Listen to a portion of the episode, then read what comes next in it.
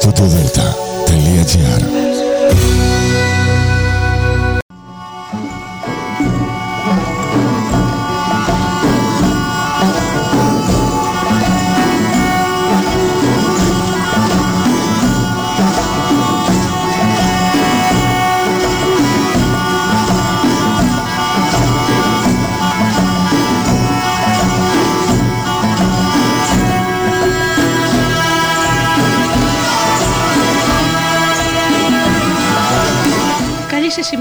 κυρίες και κύριοι.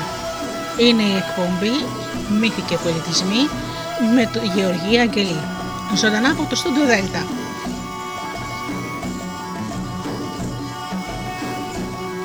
Το ραδιόφωνο της καρδιάς μας.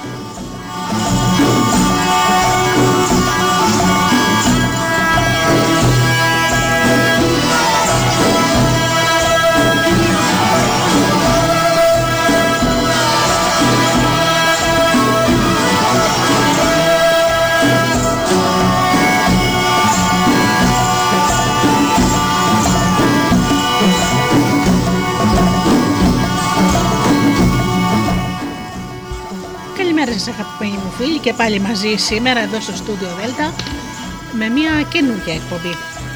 Σήμερα παραμύθια για να σπάτε κέφι του Τζάνι Ροντάρι.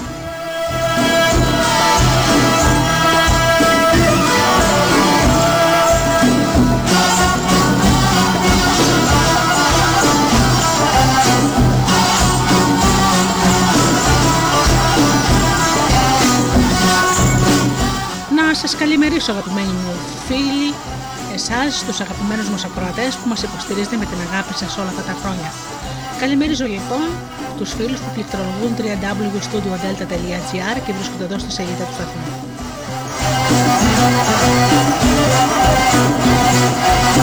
Καλημερίζω και τους φίλους που μας ακούν από τις μουσικές σελίδες τις οποίες φιλοξενούμαστε όπως είναι το Live 24. Καλημέρα και στους φίλους που μας ακούν από κινητά και tablets. Και φυσικά την καλημέρα μου στους αγαπημένους μου συνεργάτες, τον Τζίμι, την Αφροδίτη και την Ωρα.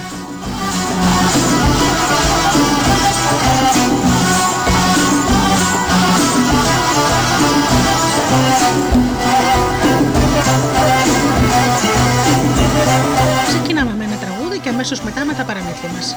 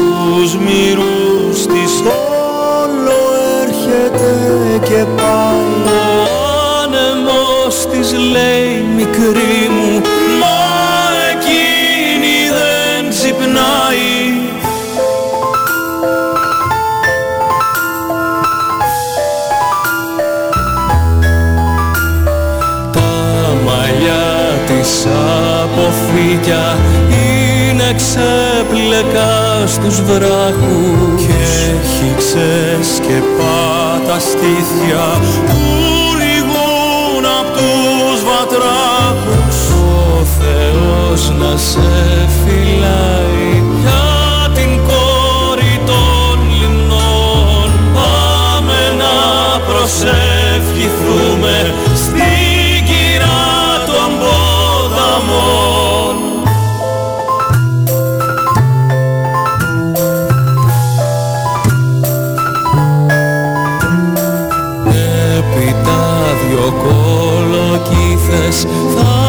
τις βάλω στα πλευρά. Να μπορεί να κολυμπάει πάνω στα αλμυρά νερά. Έπειτα δυο κολοκύθες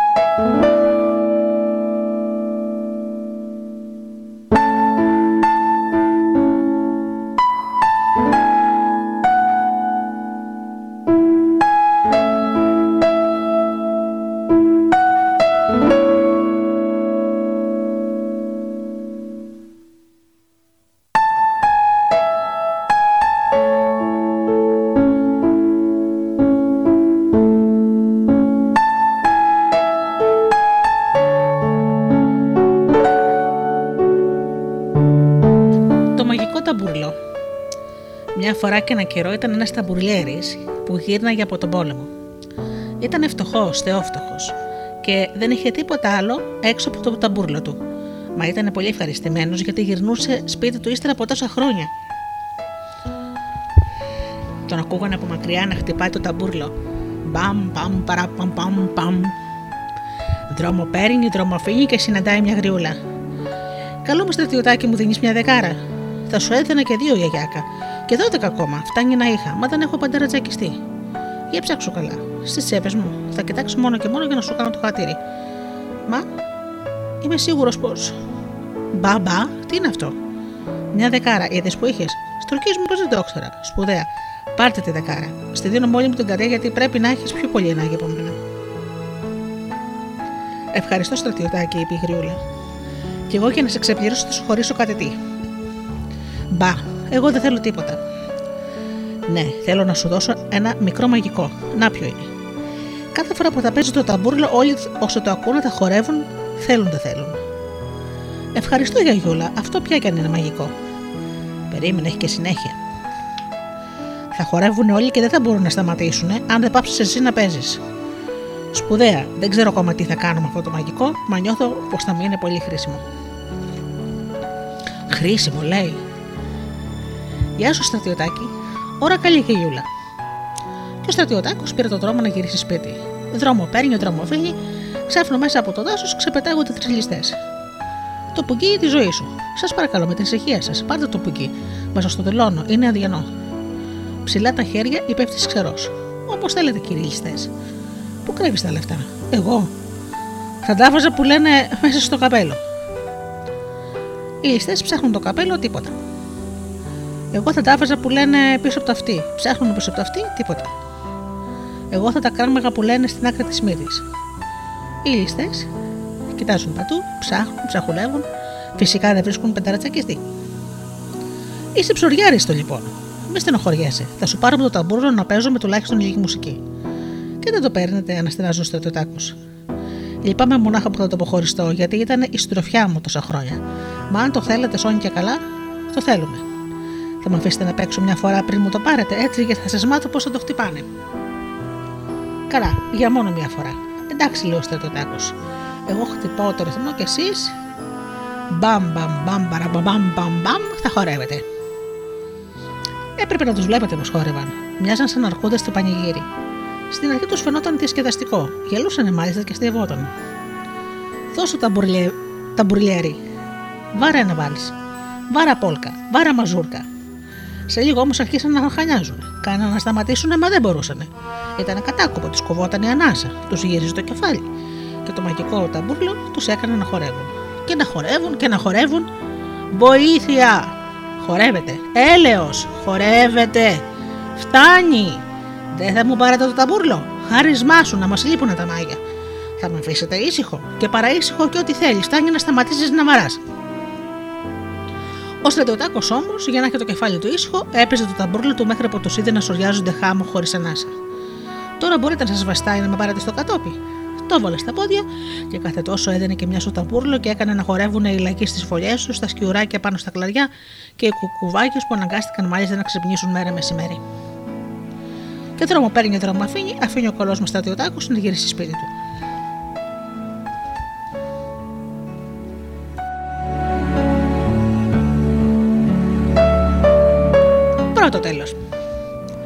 Δρόμο παίρνει δρόμο αφήνει ο στρατιωτάκος και συλλογέται. Αυτό το μαγικό θα είναι το τυχερό μου.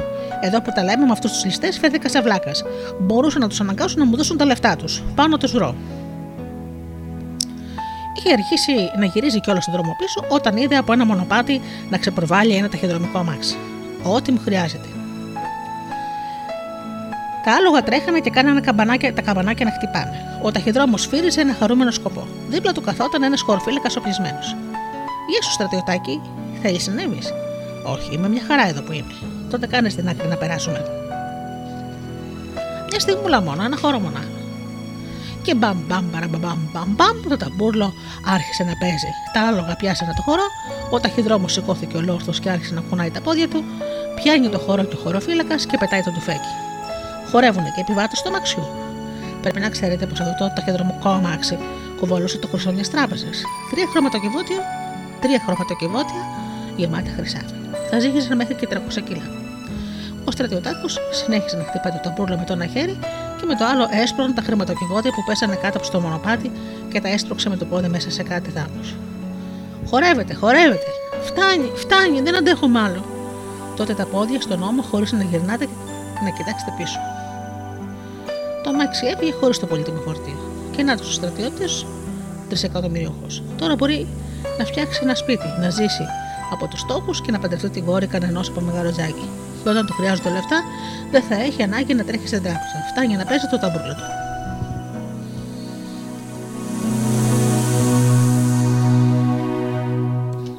Δεύτερο τέλος. Δρόμο παίρνει ο δρόμο αφήνει, αφήνει και βλέπει ο στρατιωτάκος ένα κυνηγό που ετοιμαζόταν να σημαδέψει μια τσίχλα. Και μπαμ, μπαμ, μπαμ, μπαμ, μπαμ, μπαμ, ο κυνηγός αφήνει να το πέσει το τουφέκι και στείλει το χορό. Η τσίχλα από εδώ να πάνε και άλλοι. Χαμένα θα μου το πληρώσεις. Για την ώρα χόρευε. Και αν θέλεις μια συμβουλή, μην κυνηγάς πια πουλάκι. Δρόμο παίρνει και δρόμο αφήνει και συναντάει ένα χωρικό που έδερνε το γαϊδούρο του. Χόρευε. Βοήθεια! Χόρευε! Θα πάψω να παίζω μόνο όταν μου ορκιστείς που δεν θα ξαναδείρει στο γαϊδαρό σου. Το ορκίζομαι. Και δρόμο παίρνει δρόμο αφήνει, ο γενναιόψυχος στρατιωτάκος χτυπάει το ταμπούρλο και κάθε φορά που θα συναντήσει μια ψωροπερηφάνεια, μια αδικία, μια κακομεταχείριση και ψωροπερηφάνεια συναντάει τόσες που δεν προλαβαίνει να γυρίσει σπίτι του. Είναι όμως πολύ ευχαριστημένος. Το σπίτι μου είναι εκεί που μπορώ να κάνω το καλό με το ταμπούρλο μου.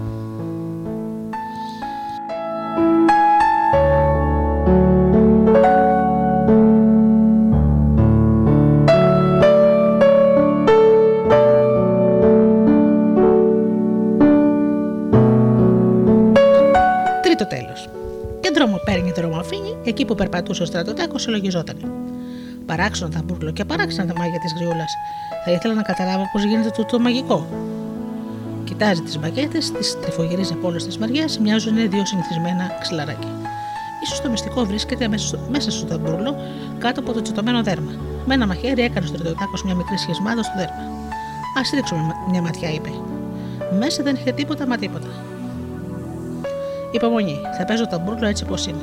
Πήρε πάλι τον δρόμο κουνώντα χαρούμενα τις μπακέτες. Τώρα όμως η λαγή, τα σκιουράκια και τα, τα πουλάκια στα χλαριά δεν χορεύονται πια με τον ήχο του ταμπούρλου. Οι κουκουβάγε δεν ξύπνησαν μέρα μεσημέρι και ο ήχο ήταν ολόιδιο με πριν. Τα μάγια είχαν πετάξει. Θέτε πιστέψτε το, θέτε όχι. Ο στρατιωτάκος ήταν πιο χαρούμενος έτσι.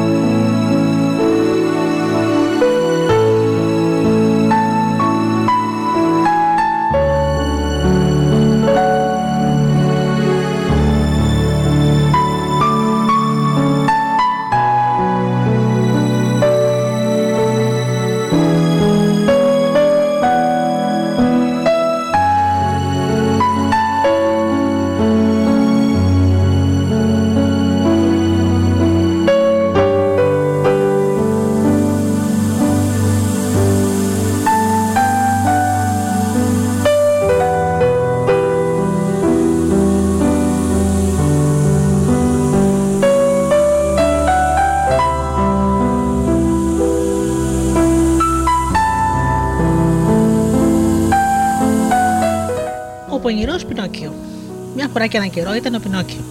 Όχι όμως εκείνος του παραμυθιού που ξέρετε, ένας άλλος. Ήταν και αυτός ξύλινος σαν εκείνον, μα δεν ήταν ο ίδιος. Δεν τον είχε φτιάξει όμως τον Τζεπέτο, φτιάχτηκε από μόνος του. Έλεγε και εκείνος ψέματα όπως ο προϊβόητο Πινόκιο και κάθε φορά που τα έλεγε μήνα του ξαναμεγάλωνε ώσπου να πει κείμενο. Ήταν όμως, ε, σας το ξαναλέω, ένας άλλος Πινόκιο. Άμα του μεγάλωνε η μύτη, αντί να τρομάζει, να βάλει τα κλάματα, να ζητήσει βοήθεια από την ράιδα κτλ. κτλ έπαιρνε ένα κοφτερό μαχαίρι, ένα πυλόνι και έκοβε ένα μεγάλο κομμάτι από τη μύτη. Η μύτη ήταν φυσικά ξύλινη και έτσι δεν ένιωθε κανένα πόνο. Και όπως τα ψέματα τα ράδιζε με το τσουβάλι, σε λίγο καιρό το σπίτι του γέμισε ξύλα. Σπουδαία έκανε. Με όλα του τα ξύλα θα φτιάξω έπιπλα και θα κάνω οικονομία στο το μαραγκό. Σε προκοπή είναι η αλήθεια, δεν του παράβγαινε κανείς. Δούλεψε, δούλεψε και έφτιαξε κρεβάτι, τραπέζι, ντουλάπα, τις καρέκλες, τα ράφια και τα βιβλία και ένα πάγκο. Στο τέλος, ενώ έφτιαχνε ένα τραπεζάκι για την τηλεόραση, είδε πως δεν του έφτιανε το ξύλο. Κατάλαβα, έκανε. Χρειάζομαι ένα χοντρό ψέμα. Βγήκε έξω και βρήκε τον κατάλληλο άνθρωπο που θα το έλεγε. Ήταν ένας χωρικός που κατάφανε λαχανιασμένος, ένας από εκείνους τους τύπους που φτάνουν πάντα καθυστερημένοι για να πάρουν το λεωφορείο. Καλημέρα, το ξέρεις πως έχεις μια τύχη μονό. Εγώ πού τη βρήκα; Δεν τα άμαθες, κέρδιζε 100 εκατομμύρια στο λαχείο. Το είπαν στο ραδιόφωνο πριν 5 λεπτά. Αδύνατον, πώ αδύνατον. Μα με συγχωρείς, πώς σε λένε; Ο Ρομπέρτο Μπιζλούκι. Το βλέπεις, το ραδιόφωνο το είπε ολοκάθαρα το όνομά σου. Ο Ρομπέρτο Μπιζλούκι. Και τι δουλειά κάνεις; Πουλάω σαλάμια, τετράδια και λαμπάδες στο χωριό. Αν ο Άγιος Γεώργιος. Τότε δεν υπάρχει καμιά αμφιβολία. Εσύ ο κερδισμένος. Το θερμά μου συγχαρητήρια. Ευχαριστώ, ευχαριστώ. Ο κύριος Μπιζλούκι το πίστευε και δεν το πίστευε. Μα είχε τόσο να στατωθεί που αναγκάστηκε να μπει, ένα καφενείο, να μπει στο καφενείο και να πιει ένα ποτήρι νερό. Μονάχα αυτό το ήπιε λογίστηκε πω δεν είχε αγοράσει ποτέ το λαχείο. Σίγουρα κάποιο λάθος θα είχε γίνει. Ο Πινόκιο όμως γύριζε στο σπίτι του κατευχαριστημένος. Η μύτη του είχε μεγαλώσει ακριβώς όσο χρειαζόταν για να φτιάξει το τελευταίο πόδι του τραπεζιού. Πριόνισε, κάρφωσε, ροκάνισε και να το έτοιμο τραπεζάκι. Ούτε με 20 λίρες το αγόρασες, μεγάλη οικονομία. Άμα τελείωσε όλη την επίπλωση, σκέφτηκε να ρηχτεί στο εμπόριο. Θα πουλάω ξύλα και θα πλουτίσω. Τις ψευτιές τις κατάβεζε άψες βύση. Και έτσι σε λίγο καιρό βρέθηκε αφεντικό σε ξυλάδικο με 100 εργάτες και 12 λογιστές να του κρατάνε τα τευτέρια. Αγόρασε τέσσερα αυτοκίνητα και δύο τελίκες. Τις τελίκες δεν τις ήθελε για να πηγαίνει βόλτα, αλλά για να μεταφέρει ξύλα. Τα έστεινε στο εξωτερικό, στη Γαλλία και στη Ζουρολανδία. Και το ψέμα πάνω στο ψέμα, η μύτη μάκρυνε όλο και μάκρυνε. Και ο Πινόκιο πλούτανε όλο και πλούτανε. Τώρα στο μαγαζί του δουλεύανε 3.500 εργάτες και 420 λογιστές για να το κρατάνε τα τευτέρια. Όμω από τα πολλά ψέματα του εστέρεψε η φαντασία. Για να βρει μια καινούργια ψευτιά έπρεπε να τριγυρίζει, να ακούει τις ψευτιές των άλλων και να ξαναλέει και εκείνος τις ίδιες. Τις ψευτιές που λένε μεγάλοι, τις ψευτιές που λένε τα παιδιά. Μα ήταν όλα μικροψεματάρια και κάναν τη μύτη του να μεγαλώνει μόνο λίγα χιλιοστόματρα κάθε φορά. Τότε ο Πινόκιο σκέφτηκε να πάρει ένα σύμβουλο που θα τον άλλαζε κάθε μήνα. Ο σύμβουλος καθόταν 8 ώρες την ημέρα στο γραφείο κατέβασε ψευτιές, τις κατάγραφε σε κόλλας χάρτη και τις έδωσε στο φωτικό του. Πες πως έφτιαξε στον τρούλο της εκκλησίας του Αγίου Πέτρου. Πες πως η πόλη Φορυπομπόλη είναι πάνω σε καρούλια και μπορεί να τσουλάει από της αρέσει. Πες πως πήγε στο βόρειο πόλο, έκανες μια τρύπα και βγήκες στο νότιο πόλο. Ο σύμβουλος κέρδιζε πολλά, αλλά προς το βράδυ από τη φούρια του να κατεβάσει το ψέματα τον έπιανε πονοκέφαλο. Πες πως οι Άλπες είναι συγγενείς σου. Πες πως οι ελέφαντες δεν κοιμούνται ούτε ξαπλωμένοι ούτε όρθιοι, μα ανάποδα πάνω στην προσκέδα τους. Πες πως ο ποταμός Πο κουράστηκε να χύνεται στον Αδριατικό πέλαγος και θέλει να χυθεί στον Ινδικό ωκεανό. Τώρα που ο Πινόκιο έχει γίνει τόσο πλούσιος, δεν πριόνιζε πια τη μύτη μοναχός του, είχε στην υπηρεσία του δύο ειδικευμένους εργάτες που φορούσαν άσπρα γάντια και μεταχειριζόταν το χρυσό πριόνι. Αυτούς τους εργάτες στο αφεντικό τους πλήρωνε διπλά. Μια για τη δουλειά που κάνανε και μια για να κρατάνε κλειστό το στόμα τους. Καμιά φορά όμως Άμα η μέρα ήταν πολύ παραγωγική, τους κερνούσε και από μια γκαζόζα.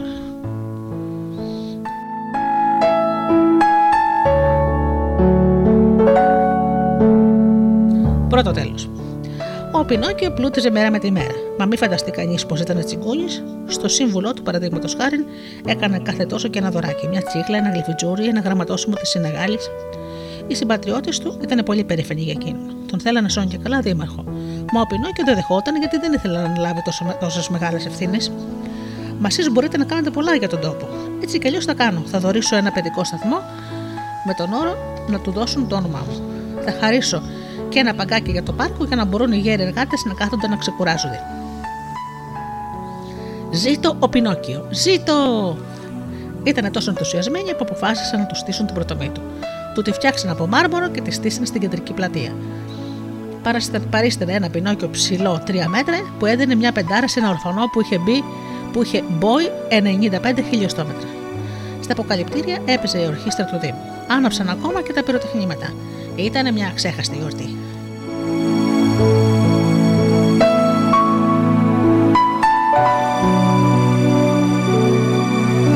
Δεύτερο τέλος. Ο Πινόκιο πλούτιζε μέρα με τη μέρα και όσο πλούτιζε, όλο και γινόταν και τσικούνη. Ο σύμβουλος που κοβόταν στα τέσσερα του γρήψε ευχέ του ζητούσε αύξηση εδώ και καιρό. Εκείνος όμως όλο έβρισκε δικαιολογίες για να μην του τη δώσει. Έχετε μούτρα να ζητάτε αύξηση. Χθες μου είπατε μια ψευτιά της πεντάρας που η μύτη μου μάκρυνε 12 χιλιοστόμετρα όλο και όλο. Έχω οικογένεια, λέει ο σύμβουλος. Η τιμή της πατάτας ανέβηκε.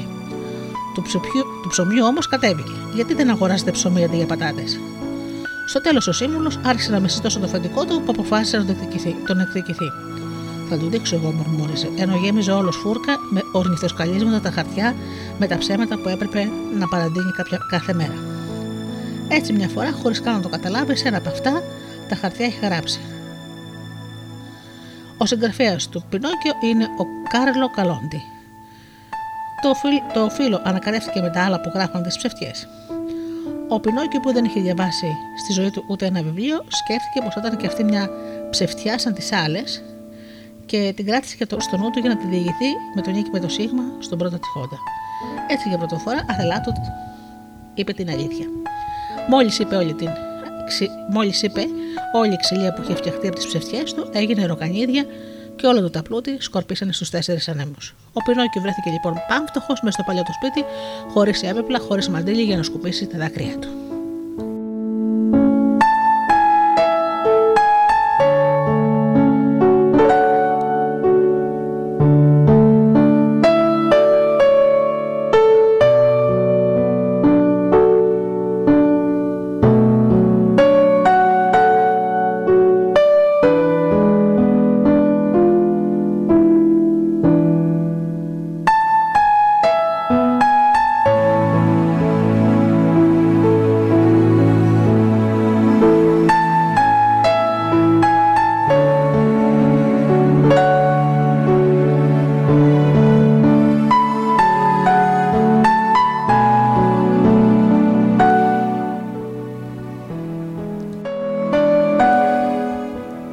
Το τέλος.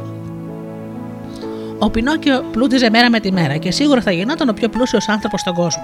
Αν μια μέρα δεν εμφανιζόταν ένας πολύ ξερό ανθρωπάκος που δεν του ξέφευγε τίποτα. Ήξερε ακόμα πως όλα τα πλούτη του Πινόκιο θα ξαναμιζόταν αν έστω και μία φορά έλεγε την αλήθεια. Κύριε Πινόκιο το και το. Πρόσχε με μπεις ποτέ την παραμικρή αλήθεια, έστω και κατά λάθος. Αλλιώς τέρματα αντίφρακα. Και μια και το θυμήθηκα, δικό σου είναι αυτό το σπίτι. Όχι, λέει ο Πινόκιο μόνο και μόνο για να, να αποφύγει να πει την αλήθεια. Σπουδαία, τότε το παίρνω εγώ. Με αυτόν τον τρόπο, ο ανθρωπάκος του πήρε τα αυτοκίνητα, τη Νταλίκη, τη τηλεόραση και το χρυσό πριόνι.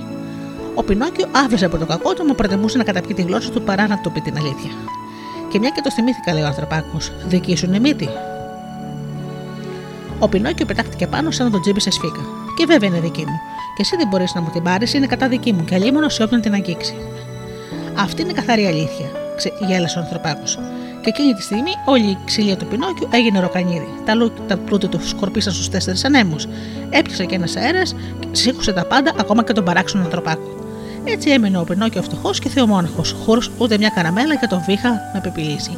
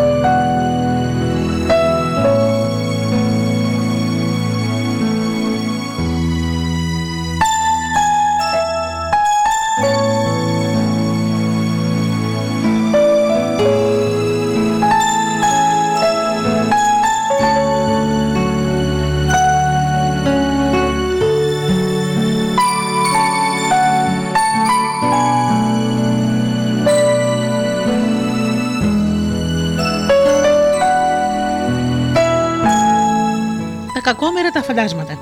Πάνω στον πλανήτη Μπαρτ ζούσαν ένα σωρό φαντάσματα. Ζούσανε. Α πούμε πως ψευτοζούσαν και προσπαθούσαν να τα βγάλουν πέρα. Μένανε όπως όλα τα φαντάσματα του κόσμου σε σπηλιές, σε μισογκρεμισμένα παλάτια, σε έρημους πύργους και σε υπόγεια. Μόλις χτυπούσαν τα μεσάνυχτα, βγαίναν από τις κρυψώνες και τριγυρίζαν στον πλανήτη Μπαρτ και να τρομάζουν τους Μπαρτιανούς.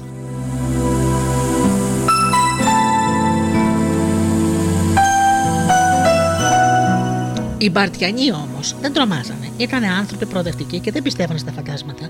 Αν τα συναντούσαν στον δρόμο τους, τα κοροϊδεύανε και αυτά όπου φύγει, φύγει από την τροπή τους. Αν παραδείγματος χάρη ένα φάντασμα έκανε να τρίζουν οι αλυσίδε του και να βγαίνει ένας θλιβερός ήχος, τότε κάποιος Μπαρτιανός του φώναζε.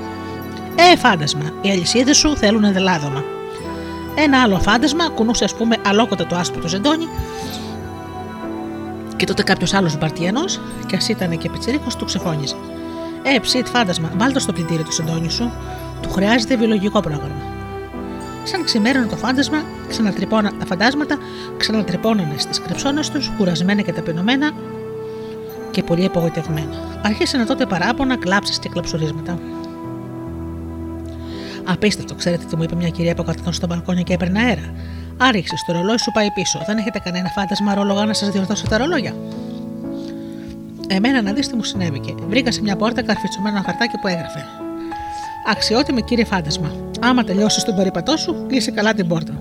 Προχθές το βράδυ την άφησες ανοιχτή και μπήκανε μέσα δέσποτη γάτη και ήπιανε το γάλα της ψηψίνα μας. Δεν υπάρχει πια κανένας σέβας στα φαντάσματα. Δεν υπάρχει πια καμία πίστη. Πρέπει κάτι να κάνουμε. Πείτε, είμαστε όλα αυτιά. Κάποιο φάντασμα πρότεινε να κάνουν διαδήλωση. Ένα άλλο να εμποδίσουν έτσι να χτυπήσουν όλες τις καμπάνες του πλανήτη και αν με τι άλλο να εμποδίσουν έτσι τους Μπαρτιανούς να κοιμούνται του καλού γερού. Τέλος πήρε το λόγο ένα φάντασμα. Ήταν ο πιο γέρος από όλους. Αλλά ήταν και σοφός. Κυρίες και κύριοι, είπε ένα μπάλον το σεντόνι του, αγαπητοί μου φίλοι, δεν γίνεται τίποτα. Τους Μπαρτιανούς δεν μπορούμε ποτέ να τους ξαναφοβήσουμε. Συνήθισαν τους θορύβους μας, ξέρουν όλα μας τα κόλπα και δεν δίνουν δεκάρα ακιστή άμα παρουσιαστούμε μπροστά τους. Όχι, δεν γίνεται τίποτα εδώ. Και τι θέλεις να πεις εδώ; Θέλω να πω σε αυτό το πλανήτη. Πρέπει να, ξενι... να ξενιτευτούμε και να φύγουμε αλλού. Και να πάμε σε ένα πλανήτη που δεν κατοικούν παραμύγε και κουνούπια; Όχι, κύριε. Εγώ ξέρω τον πλανήτη που μας ταιριάζει. Πώς τον λένε το όνομά του; Λέγεται πλανήτης Γη. Βλέπετε εκεί κάτω, εκείνη την κουκίδα, το γαλάζιο φως. Αυτός είναι. Ξέρω από το πρόσωπο, σίγουρο και άξιο εμπιστοσύνης, πως πάνω στη γη υπάρχουν εκατομμύρια παιδιά που μόλις ακούσουν τη λέξη φάντασμα κουκουλώνονται κάτω από τα σκεπάσματα. Έξοχα. Άραγε όμως είναι αλήθεια; Το ξέρω από κάποιον που δεν έχει πει ποτέ του ψέματα. Ψηφοφορία. Ψηφοφορία, φωνάζανε από πολλές μεριές. Τι να ψηφίσουμε; Όποιος συμφωνεί να ξενιδευτούμε στον πλανήτη Γη, να σηκώσει μια άκρη από το σεντόνι του. Περιμένετε να μετρήσω. Ένα, δύο, τρία, σαράντα, σαράντα χιλιάδες. Λοιπόν, η συντριπτική πλειοψηφία συμφωνεί. Φεύγουμε. Φεύγουμε, φεύγουν και οι κατά. Εννοείται, η μειοψηφία πρέπει να ακολουθήσει την πλειοψηφία. Και πότε φεύγουμε; Αύριο το βράδυ, μόλις ρουπώσει. Και το άλλο βράδυ πριν προλάβει να ξεμετήσει κανένα φεγγάρι, ο πλανήτη Μπάρτ είχε 12 φεγγάρια και νηθάμε πως κατάφεραν να γυρνάνε γύρω του χωρίς να κοτουλάνε μεταξύ τους. Τα φαντάσματα μπήκαν στη σειρά, κούνησαν τα συντόνια τους σαν θόρυβα φτερά και να, τα, και να τα ταξιδεύουν στο διάστημα σαν άσπρη πύραυλη. Μη λαθέψουμε στον δρόμο, ε. Δεν υπάρχει φόβος, είπε ο γερο, το γεροφάντασμα που γνώριζε τους δρόμους του ουρανού σαν τις τρύπες του συντονιού του.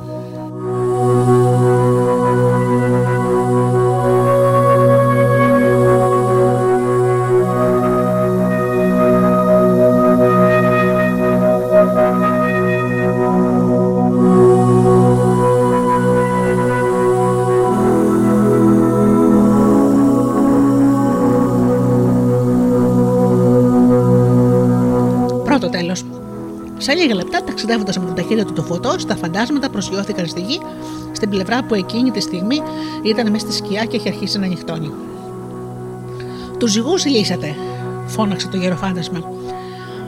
Καθένας θα ενεργήσει μόνος του και θα δοκιμάσει ό,τι νομίζει. Πριν ξημερώσει, θα συναντηθούμε σε αυτό το μέρος και θα συζητήσουμε πώς έχουν τα πράγματα. Σύμφωνοι. Τα φαντάσματα σκορπίσανε μέσα στο σκοτάδι. Όταν ξανανταμώσαν από την πολύ χαρά, τους είχαν βγει από τα συντόνια τους. Παιδιά, Τι ευλογημένος τόπος είναι αυτός. Τι κελεπούρι, τι λέντι. Ποιος θα το πίστευε πως θα βρούμε ακόμα τόσο κόσμο να πιστεύει στα φαντάσματα; Και όχι μόνο τα παιδιά, μα και οι μεγάλοι. Ένας σωρό μορφωμένοι άνθρωποι. Εγώ τρόμαξα ένα γιατρό. Εγώ έκανα να σηκωθούν οι τρίχες ενός υπουργού. Επιτέλους, βρήκαμε τον πλανήτη μας. Ψηφίζω να μείνουμε για πάντα εδώ. Και εγώ ψηφίζω. Και εγώ. Και αυτή τη φορά στην ψηφοφορία δεν υπήρχε ούτε ένας ζεντόνι κατά.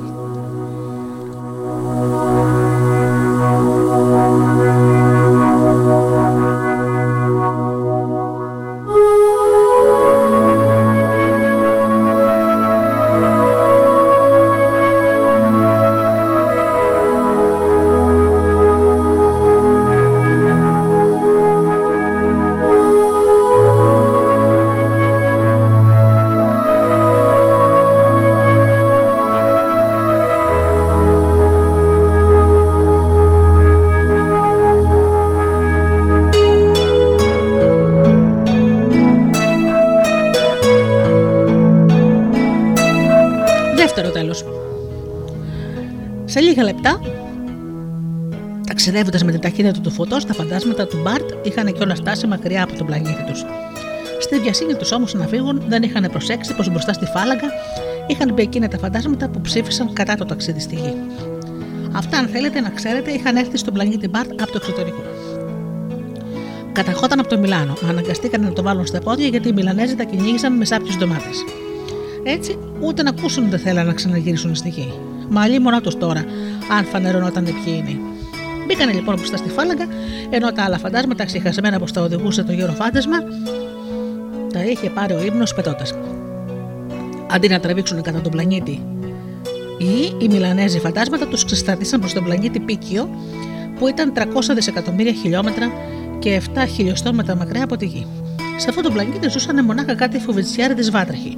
Τα φαντάσματα του πλανήτη Μπαρτ περάσανε εκεί τη ζωή τους και, και, και, και περάσανε πολύ όμορφα για μερικού αιώνε.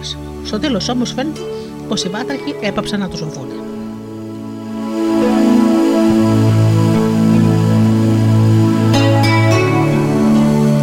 Τρίτο τέλος. Σε λίγα λεπτά, ταξιδεύοντας με την ταχύτητα του φωτός, τα φαντάσματα του πλανήτη Μάρτ είχαν βρεθεί κοντά στο φεγγάρι και ετοιμαζόταν να προσγειωθούν στη γη και να αρχίσουν αμέσως τη δουλειά. Ξάφνου όμως είδανε μέσα στο διάστημα να τους πλησιάζει μια άλλη φάλαγγα από φαντάσματα. Αλτ, ποιοι είσαστε, ποιοι είσαστε εσείς. Εσείς; Ποιοι είστε; Δεν έχει σημασία. Εμείς ρωτήσαμε πρώτοι. Απαντήστε. Είμαστε τα φαντάσματα του πλανήτη Γη. Εγκαταλείπουμε τη Γη γιατί κανένας πια δεν μας φοβάται. Και για πού το βάλατε; Θα πάμε στον πλανήτη, στον πλανήτη Μπαρτ. Εκεί μας είπανε πως υπάρχει δουλειά για μας. Κακομίριδε. Μα καταλαβαίνετε, εμείς φεύγουμε από τον πλανήτη Μπαρτ γιατί δεν έχουμε τίποτα να κάνουμε εκεί. Α ενωθούμε και ας ψάξουμε μαζί να βρούμε ένα πλανήτη με φοβητσιάδε. Δεν μπορεί, θα έχει μείνει έστω και ένας τέτοιος πλανήτης στο απέραντο διάστημα. Σωστά, έτσι τα κάνουμε. Και έτσι κάναμε. Σχηματίσανε δύο φάλεγγες και ρηχτήκανε στο άπειρο με κατεβασμένα τα βούτα.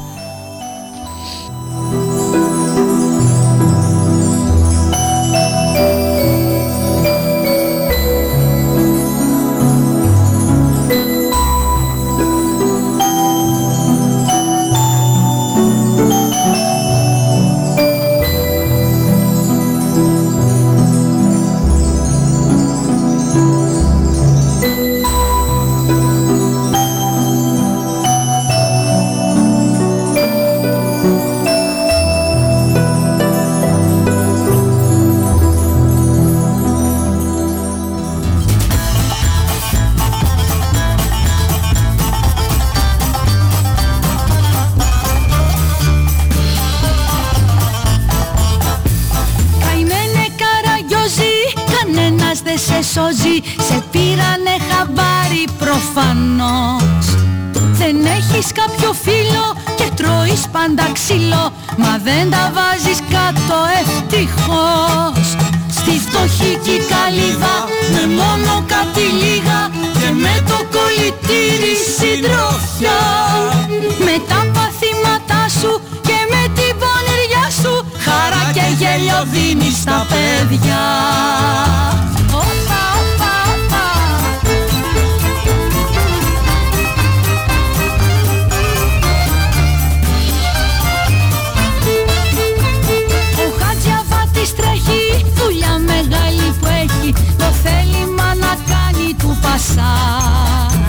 και να η ροπούλα η όμορφη παιδούλα του καραγκιόζει κλέβει την καρδιά. Ο νιόνιος κάνει ο μόρφωνιος τα φόρτε και ο σταύρακας χορεύει σε υπεγγές και πίσω απ' τα σεντόνια το ίδιο έργο χρόνια να ζωντανεύουν πάντοτε οι σκιές.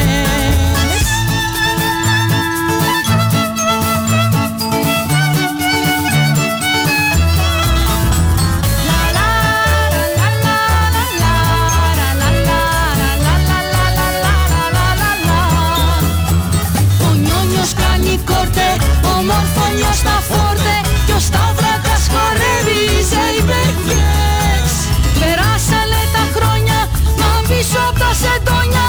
Βάζοντανε του πάντοτε οι σκιές.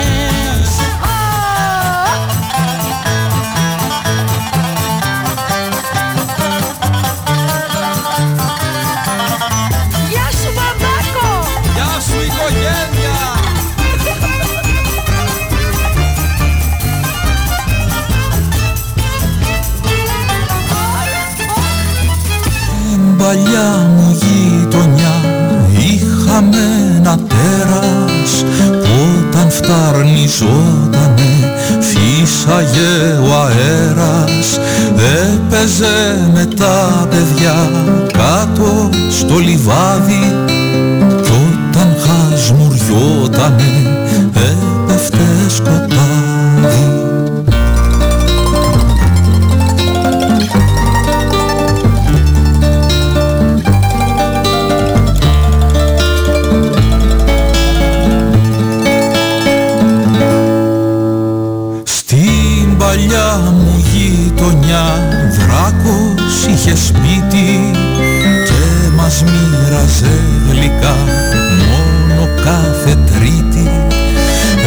έπιανε τα σύννεφα για να κάνει χάζι.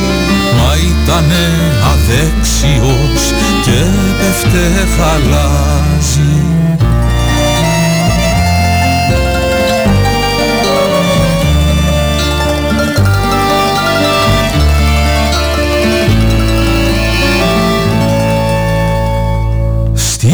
παλιά μου γειτονιά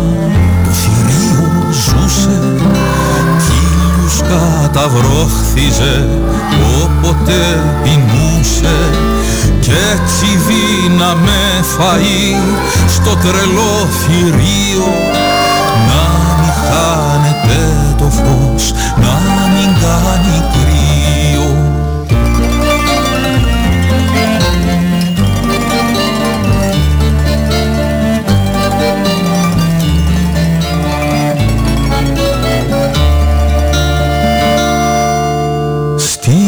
παλιά μου γειτονιά γίγαντας κρυβόταν κι όταν είχε αστραπές σαν παιδί φοβόταν. Σταματούσε η βροχή έξω τριγυρνούσε και γινόταν άνοιξη όποτε γελούσε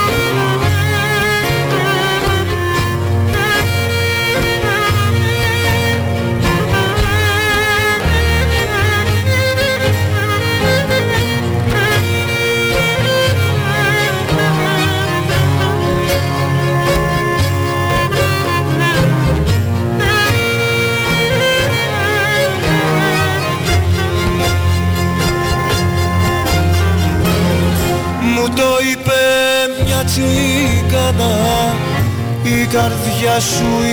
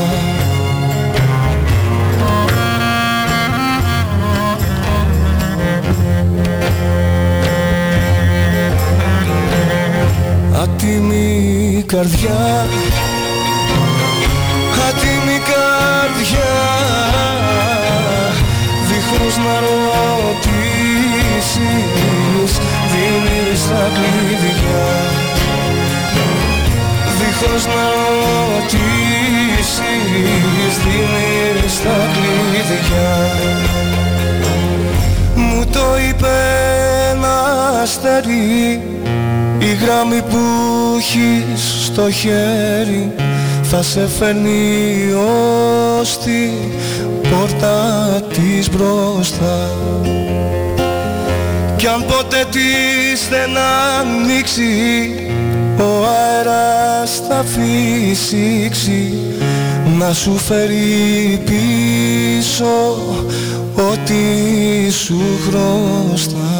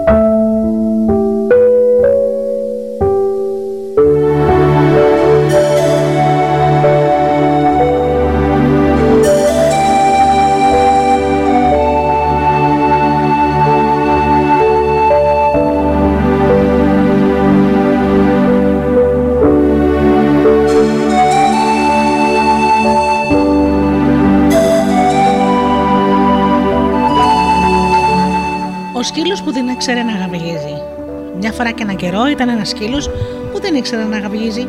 Δεν γάβιζε, δεν νιαούριζε, δεν μουγάνιζε, δεν κλιμήτριζε, δεν ήξερε να κάνει καμιά φωνή ζώο. Ήταν ένα μοναδικό σκυλί, που ποιο ξέρει πώ κατάφτασε σε, από ένα τόπο που δεν υπήρχαν σκυλιά. Το ίδιο δεν καταλάβανε πως το έλειπε τίποτα. Οι άλλοι του ανοίξαν τα μάτια και του λέγανε Μα εσύ δεν γαβγίζεις. Δεν ξέρω, είμαι ξένος. Άκου απάντηση. Δεν το ξέρεις πως τα σκυλιά γαβγίζουν. Για ποιο λόγο; Γαβγίζουν γιατί είναι σκυλιά. Γαβγίζουν του αλήτες και τα δάσποτα γατιά. Γαβγίζουν όταν είναι πανσέλινος. Γαβγίζουν όταν είναι ευχαριστημένα. Όταν είναι νευριασμένα. Όταν είναι θυμωμένα. Γαβγίζουν ποιότερο τη μέρα, μα και τη νύχτα δεν πάνε πίσω. Μπορεί, μα εγώ. Τι εσύ, είσαι φαινόμενο. Αυτό είναι. Όπου και να είναι, θα σε βάλουν και στην εφημερίδα. Ο σκύλος δεν ήξερε τι να πατήσει. Δεν ήξερε όμως να γαβγίζει και ούτε ήξερε πώς να μάθει. Κάνε πως εγώ τύπου μια φορά ένας Τιάνος που τον είχε λυπηθεί και έβαλε τρία δυνατά γλου γλου γλου. Μου φαίνεται πολύ δύσκολο, είπε ο, ο σκύλος. Τι λες, είναι πολύ απλό. Άκου καλά και πρόσεχε το ράφος μου. Κοίτα να κάνεις και εσύ το, το ίδιο. Ο Διάνο έβγαλε άλλο ένα γλου. Ο σκύλος προσπάθησε να τον μιμηθεί, μα του βγήκε από το στόμα ένα βραχνό που έκανε τις κότες να τον βάλουν στα πόδια τριμαγμένες. Δεν πειράζει, είπε ο Διάνος. Για πρώτη φορά καλά είναι. Άντε ξαναδοκίμασε. Ο σκύλος δοκίμασε κανένα δύο φορές ακόμα. Δοκίμασε κάθε μέρα, έκανες ασκήσει στα κρυφά από το πρωί στο βράδυ. Καμιά φορά για να σκεφτεί με πιο άνεση πήγαινε στο δάσος. Ένα πρωί να βρισκόταν στο δάσος για εξάσκηση, κατάφερε να βγάλει ένα γλούγουλου τόσο αληθινό και τόσο όμορφο και τόσο χείρο που το άκουσε λοιπόν και συλλογίστηκε. Επιτέλους ήρθε ο Διάνο να με βρει. Τρέχω να τον ευχαριστήσω για την επίσκεψη. Και πραγματικά άρχισε να τρέχει, μα δεν ξέχασε, μα ξέχασε να πάρει μαζί της μαχαίρο πουρίνο και, μια, και ένα τραπεζομάντιλο. Γιατί δεν υπάρχει πιο ρεκτικό φαΐ για μια λεπού από ένα διάνο; Μπορείτε να φανταστείτε πως της ήρθε όταν αντί για διάνο είδε ένα σκύλο που καθόταν επάνω στην ουρά του και έκανε γλου γλου γλου. Ώστε έτσι, είπε η Αλεπού, μου έστησε παγίδα.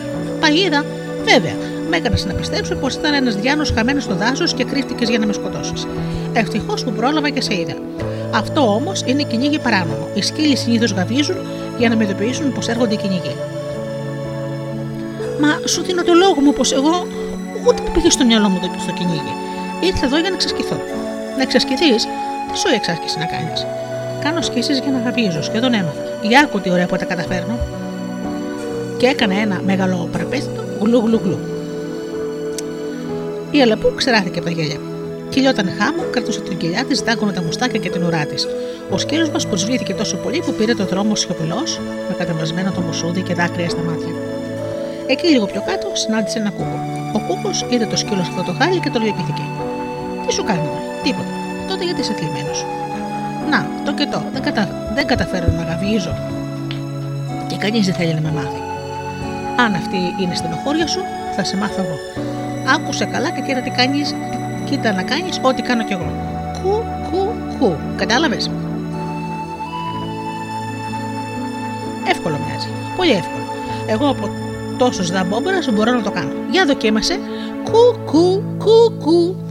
Κου, κάνεις ο σκύλος. Κου. Δοκίμασε εκείνη τη μέρα την άλλη και την παράλληλη. Σε μια εβδομάδα τα κατάφρανα καλά. Ήταν αληθινά ευχαριστημένος και συλλογιότανε. Επιτέλους, αρχίζω να γαβίζω στα σοβαρά. Τώρα πια δεν θα μπορούν να με κοροϊδεύουν. Εκείνε ακριβώς τις μέρες άρχισε το κυνήγι. Στο δάσος ήρθαν πολλοί κυνήγοι, ακόμα και κάπως που σημαδεύουν ό,τι βρεθεί μπροστά τους. Μπορούσαν να σκοτώσουν και ένα ειδόνι. Πέρασε λοιπόν ένας κυνηγός από αυτούς που είπαμε, άκουσε μέσα από το θάμνο κου κου κου, σημαδεύει και μπαμ μπαμ μπαμ, ρίχνει δύο σκάγια. Τα σκάγια ευτυχώς δεν άγγιξαν το σκύλο. Πέρασαν μόνο ξεστά από τα αυτιά του και έκανε ζν όπως τα κόμιξ. Ο σκύλος το έβαλε στα πόδια. Είχε όμως πάρα πολύ απόδειξη. Πρέπει να είναι θεόμορφο αυτός ο κυνηγός για να σαμαδεύει σκυλιά που γαβίζουν. Στο μεταξύ ο κυνηγός έψαχνε το πολύ. Ήταν σίγουρος πως το είχε χτυπήσει. Θα το πήρε εκείνο το βρωμόσκυλο. Που ποιος ξέρει που ξεφύτρωσε εκεί πέρα, μουρμούρισε. Και, να... και για να κατασυγάσει το θυμό του, έριξε μια τοφικιά σε ένα ποτικάκι που μόλις είχε ξεμητήσει από τη φωλιά του. Δεν το πήρε όμω στα σκάλια. Και ο σκύλος από εδώ πάνε και άλλοι.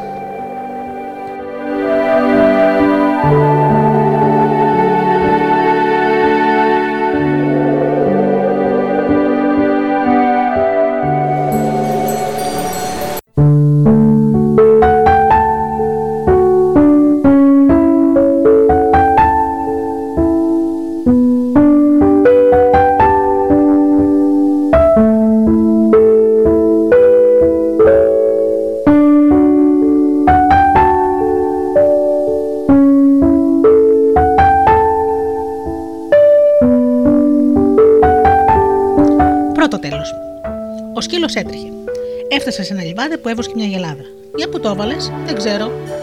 Τότε στάσου, εδώ έχει χορτάρι πρώτης ποιότητας. Δεν θα, με γιατρέψω, δεν θα με γιατρέψω το χορτάρι. Είσαι άρρωστος, κάθε άλλο, δεν ξέρω να γαβγίζω.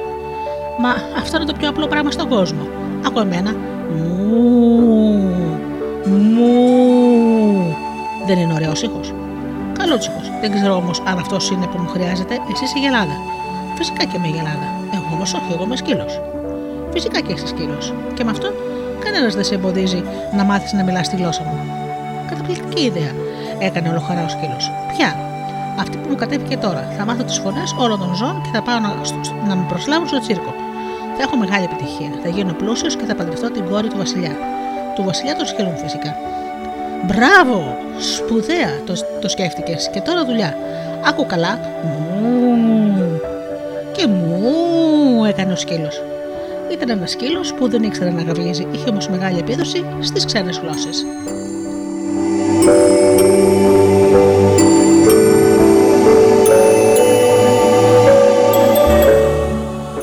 Ο σκύλος έτρεχε και έτρεχε. Δεύτερο τέλος. Ο σκύλος έτρεχε. Συνάντησε ένα χωρικό. Για πού το έβαλες, ούτε κι εγώ ξέρω. Τώρα έλα στο σπίτι μου. Μου χρειάζεται ένας σκύλος για να φυλάει το κοτέτσι μου. Θα ερχόμουν ευχαρίστως, μας το λέω, δεν ξέρω να γαμίζω. Τόσο το καλύτερο. Άμα γαμίζουν οι σκύλοι, οι κλέφτες του βάζουν στα πόδια. Ενώ εσένα δεν θα σε ακούνε, θα σε πλησιάζουν και θα τους σταγώνει. Και έτσι θα τιμωρώνται όπως τους αξίζει. Σύμφωνοι, είπε ο σκύλος. Και έτσι ο σκύλος που δεν ήξερε να γαμίζει βρήκε μια δουλειά, μια αλυσίδα και μια γαμπάθα σούπα για κάθε μέρα.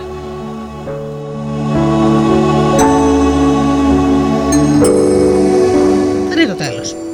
Ο σκύλος έτρεχε και έτρεχε. Μια στιγμή σταμάτησε. Άκουσε μια αλόκοτη φωνή. Γαβ, γαβ. Αυτή η φωνή κάτι μου λέει, είπε μέσα του. Μα πάλι δεν μπορούσε να καταλάβει τι είδους ζώο ήταν αυτό που την έβγαζε. Γαβ, γαβ. Να είναι καμιλοπάρδαλη. Όχι, όχι. σω είναι ο κορκόδηλος. Ο κορκόδηλος είναι το πιο άγριο ζώο που θα πρέπει να πλησιάσω προσεκτικά. Σούρθηκε ανάμεσα στους θάμνους και πλησίασε κατά εκεί που ερχόταν εκείνο το γαβ, γαβ. Ποιος ξέρει το γιατί. Αυτή η φωνή έκανε την καρδιά του να χτυπάει δυνατά μες στο στήθος του. Γαβ, γαβ. Μπα, ένας άλλος σκύλος. Ήταν ο σκύλος εκείνου του κυνηγού που είχε ρίξει στα σκάγια όταν άκουσε το κουκού. Γεια σου, σκύλε, γεια σου, σκύλε. Μου λες τι γλώσσα μιλάς. Τι γλώσσα. Εδώ που τα λέμε δεν μιλάω καμιά γλώσσα, γαβίζω. Γαβίζει, ξέρεις να γαβίζει. Και βέβαια ξέρω. Δεν λέω πως κλιμητρίζω σαν άλογο ή μου, ή μου γκρίζω σαν λιοντάρι. Τότε θες να μου μάθεις. Δεν ξέρεις να γαβίζει. Όχι. Άκου και πρόσεχε. Έτσι κάνουμε. Γαβ, γαβ. Γαβ, γαβ έκανα μέσα ο σκύλος. Και σκεφτόταν όλο συγκίνηση και χαρά. Επιτέλους βρήκα το δάσκαλο που μου ταιριάζει.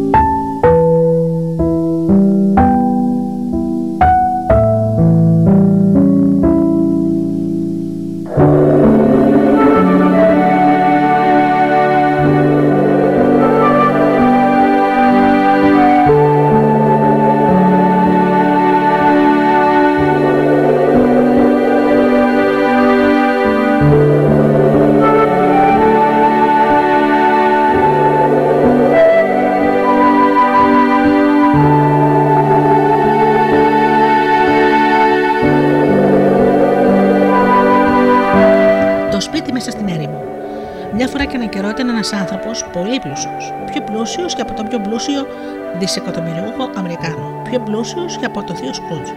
Πάρα, πάρα, πάρα, πάρα πολύ πλούσιος. Είχε μαγαζιά ολόκληρα γεμάτα νομίσματα. Από το πάτωμο στο ταβάνι και από το υπόγειο στην Νομίσματα χρυσά, σημαίνια, μετάλλινα. Νομίσματα των 500 των 150. Λίρες εταιρικές, ελβετικά φράγκα, στερλίνε, εγγλέζικες, δολάρια, ρούβλια, ζλότι, δινάρια. Είχε στατήρες, ζυγαριές για νομίσματα όλων των ειδών από όλες τις χώρες. Είχε χιλιάδες μπαούλα σφραγισμένα γεμάτα χαρτονομίσματα. Αυτόν τον άνθρωπο τον λέγανε Πουκ. Ο κύριος Πουκ αποφάσισε να φτιάξει ένα σπίτι. Θα το κάνω μέσα στην έρημο, είπε, μακριά από όλου και όλα. Στην έρημο δεν υπάρχουν πέτρε για να χτίσει κανείς σπίτι. Ούτε τούβλα, ούτε ασβέστης, ούτε ξύλο το μάρμαρο. Δεν υπάρχει τίποτα έξω από άμμο. Τόσο το καλύτερο, σκεφτόταν ο κύριος Πουκ. Θα φτιάξω ένα σπίτι από τα λεφτά μου. Αντί για πέτρες, τούβλα, ξύλο και μάρμαρο, θα χρησιμοποιήσω τα νομίσματά μου. Φώναξε τον αρχιτέκτονα και τον έβαλα να κάνει το σχέδιο του σπιτιού. Θέλω 365 δωμάτια, είπε ο κύριος Πουκ. Ένα για κάθε μέρα του χρόνου. Το σπίτι θα πρέπει να έχει 12 ορόφους. Ένα για κάθε μήνα του χρόνου. Θέλω 52 σκάλες, μα για κάθε εβδομάδα του χρόνου. Και όλο το σπίτι πρέπει να φτιαχτεί από νομίσματα. Κατάλαβες; Θα χρειαστεί τουλάχιστον κανένα καρφί.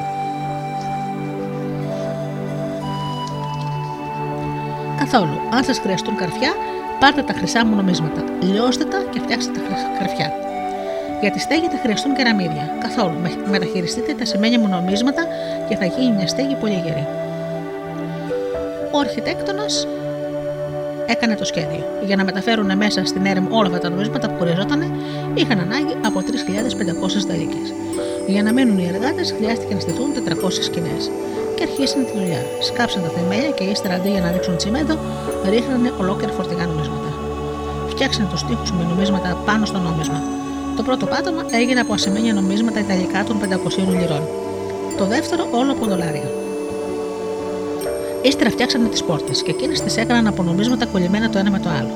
Μετά τα παράθυρα, χωρίς τζάμια. Τα ξόφυλλα γίνανε από αυστριακά σελίνια και μάρκα, μάρκα γερμανικά και τα ντύσανε από μέσα με χαρτονομίσματα τουρκικά και ελβετικά. Οι στέγοι, ο δρόμος φτιάχτηκαν από νομίσματα μετάλλινα και ασημένια. Τα έπιπλα, η μπανιέρα, οι βρύσει, τα χαλιά, το κυκλίδωμα του υπογείου, το αποχωρητήριο, όλα από νομίσματα. Νομίσματα, νομίσματα και πάλι νομίσματα. Κάθε βράδυ ο κύριος Σπούκ, σαν εργάτης τελείωναν τη δουλειά τους, τους έψαχνε, πατόκο, τους έψαχνε πατόκορφα για να είναι σίγουρος πως δεν θα χώσανε κανένα νόμισμα μέσα στην τσέπη στο παπούτσι τους. Τους έβαζε ακόμα να βγάζουν έξω τη γλώσσα τους γιατί μπορούσαν να κλέψουν καμιά πεσέτα ή πιάστρα για να την κρύψουν κάτω από τη γλώσσα τους. Όταν τελείωσε το σπίτι, περίσσεψαν ένα σωρό νομίσματα. Ο κύριος Κουκ έβαλε να το μεταφέρουν στα υπόγεια, στα δωμάτια, στα δώματα και άφησε μόνο ένα στενό χώρο ελεύθερο, ίσα ίσα να μπορεί να περνάει και να μετράει. Ύστερα φύγαν όλοι. Ο αρχιτέκτονος, ο ρεγολάβος, οι εργάτες, οι φορτηγατσίτες και ο κύριος Πουκ έμεινε μόνος μέσα στην έρημο στο απέραντο σπίτι που ήταν φτιαγμένο από νομίσματα. Τα πόδια του πατούσαν νομίσματα, το κεφάλι του άγγιζε νομίσματα, δεξιά και αριστερά νομίσματα, μπρος πίσω νομίσματα και όπου και να γύριζε το βλέμμα, αντίκριζε νομίσματα και πάλι νομίσματα. Ακόμα και αν στεκόταν με το κεφάλι κάτω, το... κάτω και τα πόδια πάνω, πάλι νομίσματα θα έβλεπε. Στους τοίχους κρεμόταν πίνακα μεγάλης αξίας. Δεν ήταν ζωγραφική, αλλά νομίσματα μέσα σε κορνίζα που και αυτή ήταν φτιαγμένη από νομίσματα. Υπήρχαν εγάλματα, εκατοντάδες εγάλματα, καμωμένα από μπλούτζινα, χάλκινα και σιδερένια νομίσματα. Γύρω από τον κύριο Πουκ και το σπίτι του απλωνόταν η απέναντι έρημος που χανόταν στα τέσσερα σημεία του ορίζοντα.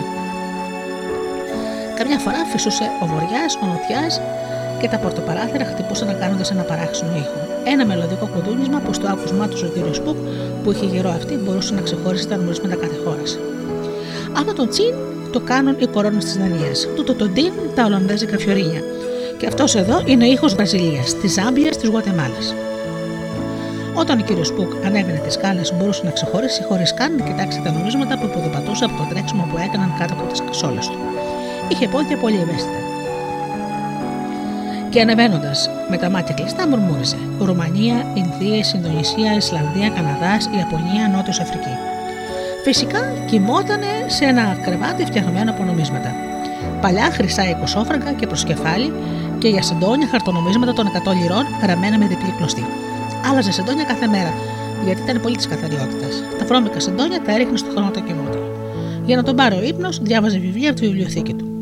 Η τόμη ήταν φτιαγμένη από χαρτονομίσματα των πέντε υπήρων, δεμένη με πολλή φροντίδα. Ο κύριος Πουκ θα κουραζ... δεν κουραζόταν ποτέ να ξεφύλιζε εκείνα τα βιβλία γιατί ήταν άνθρωπος πολύ καλλιεργημένος. Ένα βράδυ, ενώ ξεφύλιζε ένα τόμο με χαρτονομίσματα της Εθνικής Τράπεζας της Αυστραλίας, συνέβη το εξής.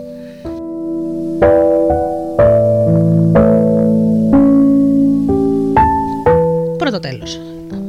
Ένα βράδυ ο κύριος που άκουσε να χτυπάνε την πόρτα του σπιτιού του και είπε με σιγουριά: Χτυπούν την πόρτα που είναι φτιαγμένη με παλιά τάλιρα με τη Μαρία Τερέζα. Πήγε να δει και δεν είχε κάνει λάθος πόρτα. Άνοιξε. Ήταν ληστές. Το πουγγί τη ζωή σου. Σας παρακαλώ, κύριε, δεν έχω πουγγί.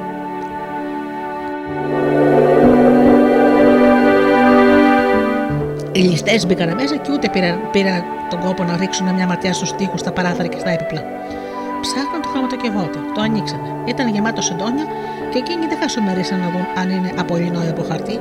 Σε ολόκληρο το σπίτι, από το πρώτο πάτωμα στο δέκατο, δεν υπήρχε ούτε ένα πουγγί. Μόνο σε μερικά δωμάτια, στα υπόγεια και στα, δωμά... και στα δώματα βρισκόταν κάτι παράξενα πράγματα, μα μέσα στο σκοτάδι δεν μπορούσαν να ξεχωρίσουν τι ήταν. Και οι επιταλιστέ είναι άνθρωποι που τους αρέσει η ακρίβεια. Θέλουν πουγγί και πουγγί. Και ο κύριο Πουκ δεν έχει. Πρώτα λοιπόν τους έπιασε θυμός και στραβάλαν τα κλάματα γιατί είχαν διασχίσει όλη την έρημο για να κάνουν την κλοπή τους και τώρα έπρεπε να την ξαναδιασχίσουν με άδεια χέρια. Ο κύριος Πούκ για να τους παρηγορήσει τους πρόσφερε δροσερή λεμονάδα. Ύστερα φύγανε μέσα στη νύχτα ποτίζοντας με τα δάκρυά τους στην άμμο. Από κάθε δάκρυ φύτρωνε ένα λουλούδι. Το άλλο το πρωί ο κύριος Πούκ θαύμαζε το πανόραμα της λουλουδιασμένης ερήμου.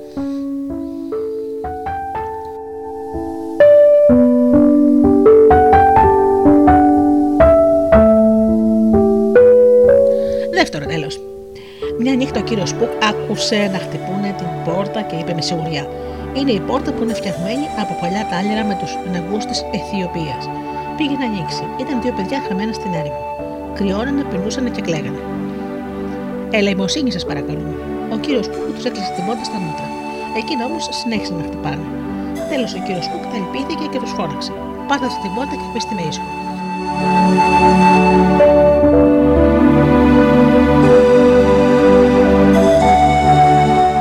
Πήρανε την πόρτα.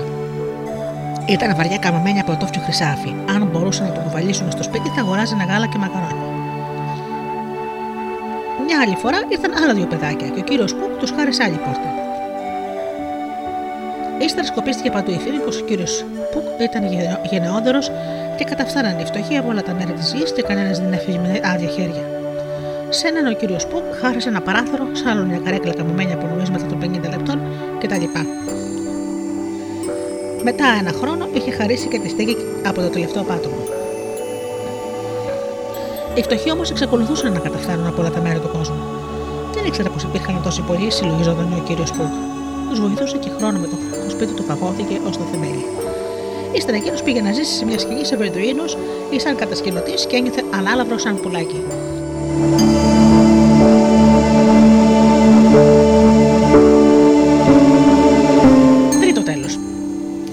Βραδιά ο κύριος Πουκ, ξεφυλίζοντας ένα τόμο με χαρτονομίσματα, βρήκε ένα πλαστό. Πώς βρέθηκε εκεί μέσα; Έχει εγώ στον υπάρχουν και άλλα τέτοια. Άρχισε να ψάχνει με μανία όλους τους τόμους της βιβλιοθήκης του και βρήκε 12 πλαστά χαρτονομίσματα. Σκέψου να υπάρχουν και ψεύτικα νομίσματα μες στο σπίτι. Πρέπει να κοιτάξω. Το έχουμε πει πως ο κύριος Πούκ ήταν άνθρωπος πολύ ευαίσθητος. Η ιδέα μόνο και μόνο πως σε κάποια γωνιά του σπιτιού, σε ένα τείχος, σε ένα σκαμνί ή κολλημένο σε μια πόρτα, υπήρχε ένα κάλπο οικονόμισμα, δεν τον άφηνε να κοιμηθεί. Έτσι άρχισε να γκρεμίζει όλο το σπίτι για να ανακαλύψει τα κάλπικα νομίσματα. Πρώτα γκρέμισε τη στέγη, ύστερα άρχισε να κατεβαίνει προς τα κάτω, ένα-ένα τα πατώματα, και όταν έβρισκε κάλπικο νόμισμα, έβαζε τις φωνές. Το γνωρίζω, μου το έδωσε εκείνος ο Τάδε, ο απαταιώνας. Τα νομίσματα τα γνώριζε απ' έξω και ανακατοτά και ήταν πολύ προσεκτικός, μα μια στιγμή αφηρημάδας μπορεί να την έχει καθένας. Λοιπόν, ξέφτισε το σπίτι του κομμάτι-κομμάτι. Κάθισε τότε στη μέση της ερήμου, ψηλά στην κορυφή, πάνω στο, σωρό, στο σωρό από τα ερήπια, χρυσό ασίμι, χαρτονομίσματα της τράπεζας της Ιταλίας. Να ξαναφτιάξει το σπίτι του από την αρχή δεν το είχε πια όρεξη. Να καταλήψει το σωρό από τα ερήπια δεν το ήθελε. Έμενε λοιπόν εκεί γεμάτος φούρκα. Και όσο καθόταν στην κορυφή, όλο και μίκρινε. Και μίκρινε και μίκρινε. Τέλος έγινε και εκείνος ένα κάλπο οικονόμισμα και όταν κατέφθασε ο κόσμος να μαζέψει όλο το, το χρήμα, εκείνον τον πέταξαν κατά μισή στην έρημο.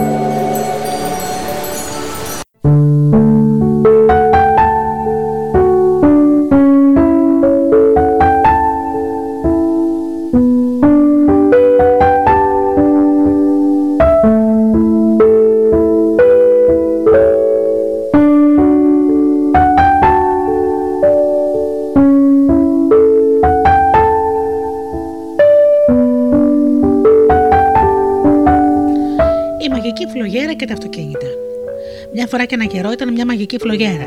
Είναι ένα παλιό παραμύθι που το ξέρουν όλοι. Μιλάει για μια πολιτεία που είχε γεμίσει ποτίκια και ένα παλικάρι, παίζοντας τη μαγική φλογέρα, του έκανε όλα τα ποντίκια να τον ακολουθήσουν, τα έφτασε στο ποτάμι και πέσανε μέσα και πνίγηκαν.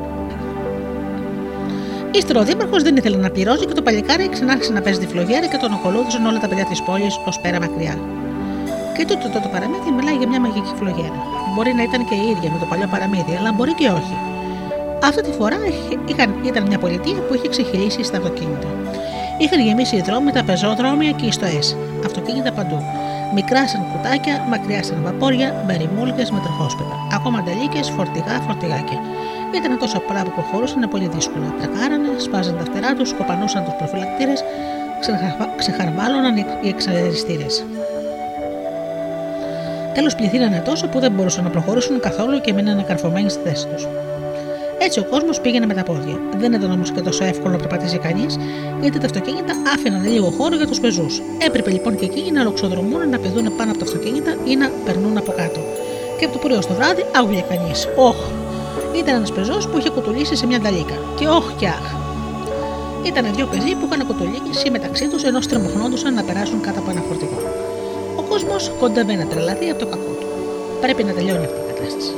Πρέπει να κάνουμε κάτι. Γιατί ο Δήμαρχος δεν βρίσκει μια λύση; Ο Δήμαρχος άκουγε όλες αυτές τις διαμαρτυρίες και μουρμούριζε. Όσο για να το σκεφτώ, σκέφτομαι. Σκέφτομαι νύχτα μέρα. Σκεφτόμουν ακόμα και ανήμερα τα Χριστούγεννα. Το κακό είναι πως δεν μου κατεβαίνει καμιά ιδέα. Δεν ξέρω τι να κάνω και τι να πω και πού να βρω άκρη και το κεφάλι μου δεν είναι πιο ξερό από τον άλλον. Μια μέρα παρουσιάστηκε στο Δημαρχείο ένα παράξενο παλικάρι. Φορούσε ένα σακάκι από προβιά, τσόκαρα στα πόδια και ένα αλόκοτο κούκο στο κεφάλι. Έμοιαζε σαν λατερνάτζη, χωρίς όμως να έχει λατέρνα. Όταν ζήτησε να δει τον Δήμαρχο, ο φρουρό το απάντησε ξερά. Να τον αφήσει ήσυχο. Δεν έχει κέφι για σερενάτες. Μα εγώ δεν έχω λατέρνα. Τόσο το χειρότερο. Αν δεν έχεις ούτε λατέρνα, τότε γιατί να σε δεχτεί ο Δήμαρχος; Πες του πως θέλω να διάσω την πόλη και να λύσω το πρόβλημα με τα αυτοκίνητα. Τι είπες, άντε δρόμο. Τέτοια αστεία ούτε να τα ξεστομίζει. Πηγαίνετε με τον Δήμαρχο και σας ορκίζουμε πως δεν θα το μετανιώσετε. Τόσο πολύ επέμενε που ο, οδηγό, ο φρουρός αναγκάστηκε να τον αφήσει να περάσει και να πάει στο Δήμαρχο. Καλημέρα σας, κύριε Δήμαρχε.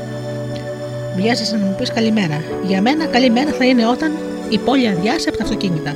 Εγώ ξέρω το πώς. Ξέρεις και ποιος έμαθε. Μια γίδα. Δεν έχει σημασία ποιος μου το έμαθε. Δεν χάρατε τίποτα να με αφήσετε να δοκιμάσω. Και αν μου υποσχεθείτε κάτι τι, ως αύριο το πρωί δεν θα έχετε πια σπροζοκεφαλιέ. Για να ακούσουμε τι πρέπει να υποσχεθώ. Από αύριο στη μεγάλη πλατεία να επιτρέπετε να παίζουν τα παιδιά και να τη γεμίσετε κούνιε, αλογάκια, τσολίτρε, τραμπάλες, μπάλες και αρετού. Τη μεγάλη πλατεία. Τη μεγάλη πλατεία. Και θα ζητά τίποτα άλλο; Τίποτα άλλο. Τότε έγινε, το υπόσχομαι. Α δώσουμε τα χέρια και τότε, και τότε πε μου πότε θα αρχίσεις. Τώρα αμέσως, κύριε Δήμαρχε. Εμπρός να μην χάνουμε ούτε δευτερόλεπτο. Το παράξενο παλικάρι δεν έχασε ούτε δευτερόλεπτο. Έβαλε το χέρι στην τσέπη του και έβγαλε μια μικρή φλογέρα καμωμένη από ξύλο μουριάς. Και αμέσως μέσα στο γραφείο του Δημάρχου άρχισε να παίζει ένα αλόκοτο σκοπό. Βγήκε παίζοντας από το Δημαρχείο, διέσχισε στην πλατεία και τράβηξε κατά το ποτάμι. Και ξάφνου, κοιτάξτε, τι είναι αυτό; Τι κάνει αυτό το αυτοκίνητο, πήρε μπρος μόνο του. Και εκείνο, και εκείνο. Ε, αυτό είναι το δικό μου. Ποιος μου κλέβει το αυτοκίνητο; Κλέφτες. Δεν υπάρχει κανένας κλέφτης. Όλα τα αυτοκίνητα παίρνουν μπρος από μόνο τους. Αυξάνουν ταχύτητα και τρέχουν. Ποιος ξέρει που πάνε. Το αυτοκίνητό μου, σταμάτα, σταμάτα, θέλω το αυτοκίνητό μου. Από κάθε μεριά της πόλης ξεμπουκάρανε τρέχοντας τα αυτοκίνητα με πάδελο. Ακουγόταν ένα θόρυβο από μουγκριτά μηχανής, εξατμίσει, κλάξον, σερίνε. Και τρέχανε και τρέχανε μόνο τους. Μα αν έστεινε κανείς προσεκτικά αυτή, μέσα από όλο αυτό τον, το σαματά θα ξεχώριζε πιο δυνατά και το πιο επίμενο ήχο της φλογέρας με τον παράξενο και τόσο παράξενο σκοπό.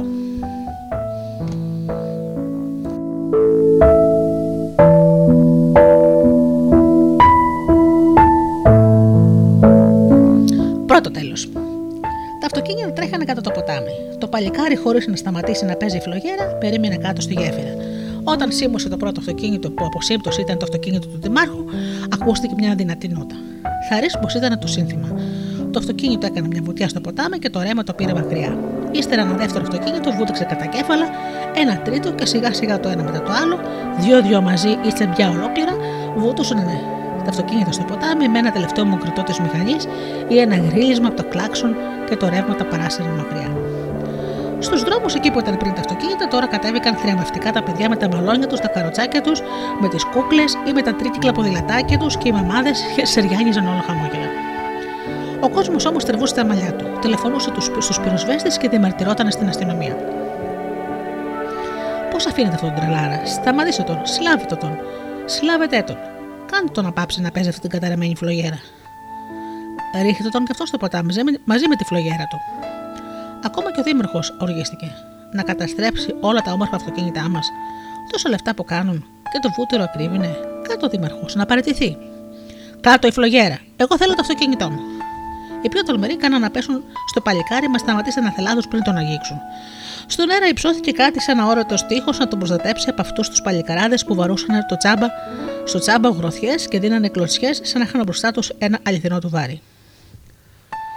Το παλικάρι περίμενε ώσπου να πέσει στο ποτάμι και το τελευταίο αυτοκίνητο, ύστερα βούταξε και αυτό, κολύμπεσε ίσα με την απέναντι όχθη και αφού έκανε μια βαθιά υπόκληση στον κόσμο που στεκόταν στην άλλη όχθη και κοίταζε σαν χαμένος, γύρισε την πλάτη και χάθηκε στο δάσος.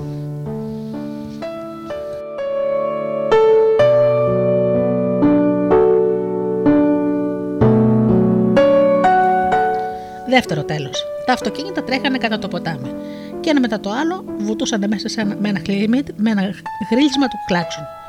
Τελευταίο βούταξε το αυτοκίνητο του Δημάρχου. Εκείνη την ώρα η μεγάλη πλατεία είχε γεμίσει παιδιά που παίζανε και τα ξεφωνητά τους σκέπαζαν τα κλαψουρίσματα του κόσμου που έβλεπε τα αυτοκίνητά του να τα παρασύρει το ρέμα μακριά. Τέλος το παλικάρι έπαψε να παίζει τη φλογέρα. Σήκωσε τα μάτια και τότε είδε το πλήθος που ερχόταν επιλητικά κατά πάνω του με τον κύριο Δήμαρχο μπροστά. Είστε ευχαριστημένος, κύριε Δήμαρχε. Τώρα θα σου δείξω εγώ ευχαρίστηση. Νομίζεις πως έκανες μια σπουδαία πράξη; Ξέρεις πόσο κόπο και πόσα λεφτά κάνει ένα αυτοκίνητο; Ωραίος τρόπος να λύσεις το πρόβλημα της κυκλοφορίας. Μα εγώ, εσείς δεν μου είπατε, δεν αξίζεις πεντάρα τσακιστή. Τώρα, αν δεν θέλεις να περάσεις την υπόλοιπη ζωή σου πίσω από τα κάγκελα, άρπα τη φλογέρα σου και κάνε να ξαναβγούν από το, από το ποτάμι όλα τα αυτοκίνητα. Και πρόσεξε καλά, τα θέλω όλα από το πρώτο στο τελευταίο. Μπράβο, σπουδαία!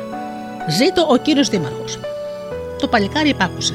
Τα αυτοκίνητα στον ήχο της μαγικής φλογέρα ξαναβγήκαν από το ποτάμι και τρέχαν στις πλατείες και τους δρόμους να πιάσουν τη θέση που είχαν πρώτα, διώχνοντας τα παιδιά και τα παλόνια και τα ποδηλατικά. Και όλα ξαναγίνουν όπως πρώτα. Το παλικάρι άφησε την πολιτεία καταλυπημένο και δεν ξανάκουσε κανείς ποτέ γι' αυτό κάτι.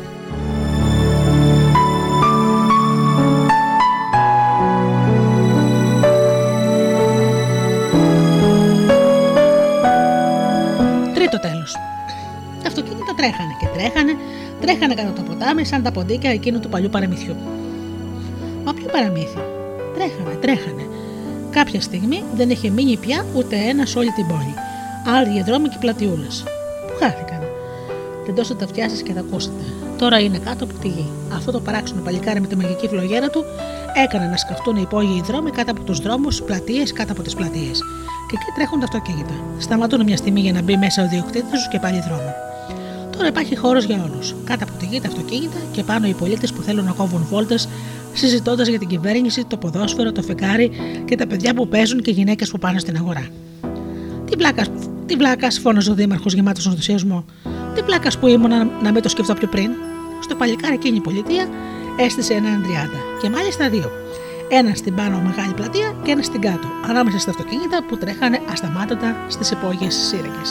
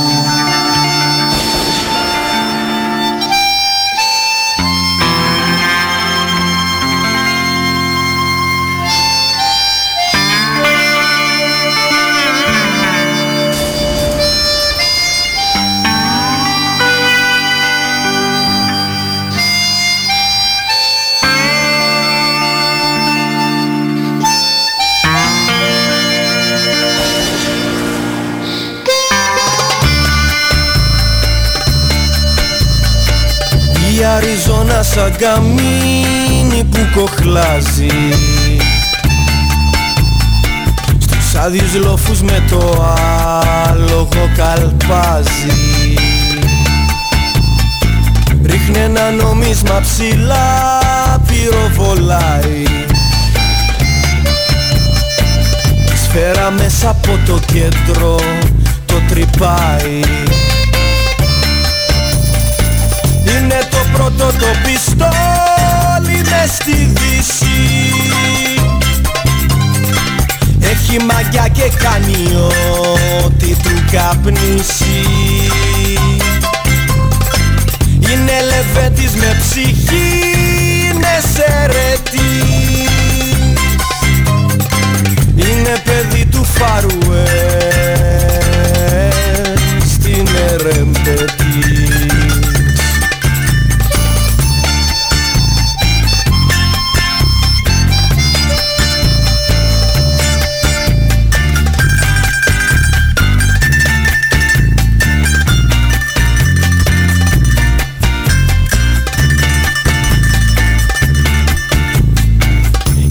τον τρέχουν μα οράτα πλάνση μόνη Τους προλαβαίνει στη στροφή και τους δαγκώνει. Και ο Λούκι Λουκ σαν αστραπή τους αφοπλίζει. Και κατευθείαν στο κελί τους τους γυρίζει πρώτο το πιστόλι μες στη δύση. Έχει μαγιά και κάνει ό,τι του καπνίσει. Έχει του λιονταριού καρδιά είναι από σοή Είναι ένας στόχος και μόνος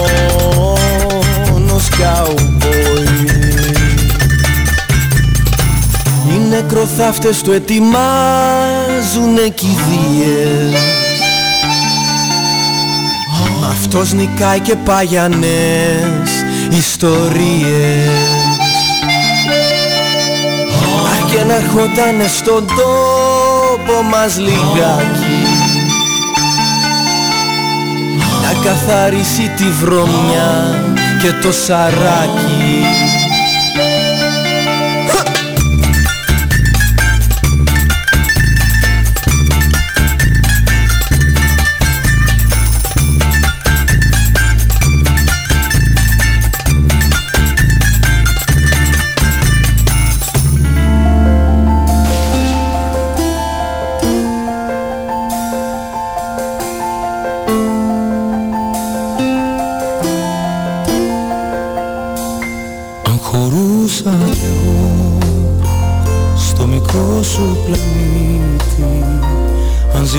ζητούσες να έρθω να μη σε έχει λείπει Το παλιό μου εαυτό. Θα τον άφηνα πίσω Το κρυμμένο ουρανό της καρδιάς σου να ζήσω. Στο μακρινό σου το αστέρι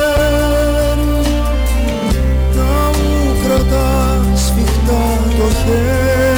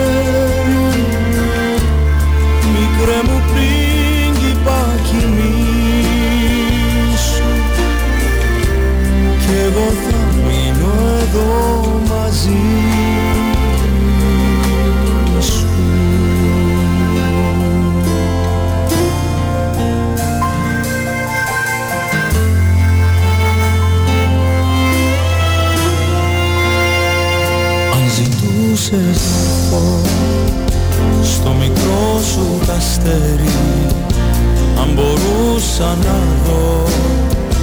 Της ψυχής σου τα μέρη θα νικούσα το εγώ που εδώ με κρατάει. Έναν κόμμα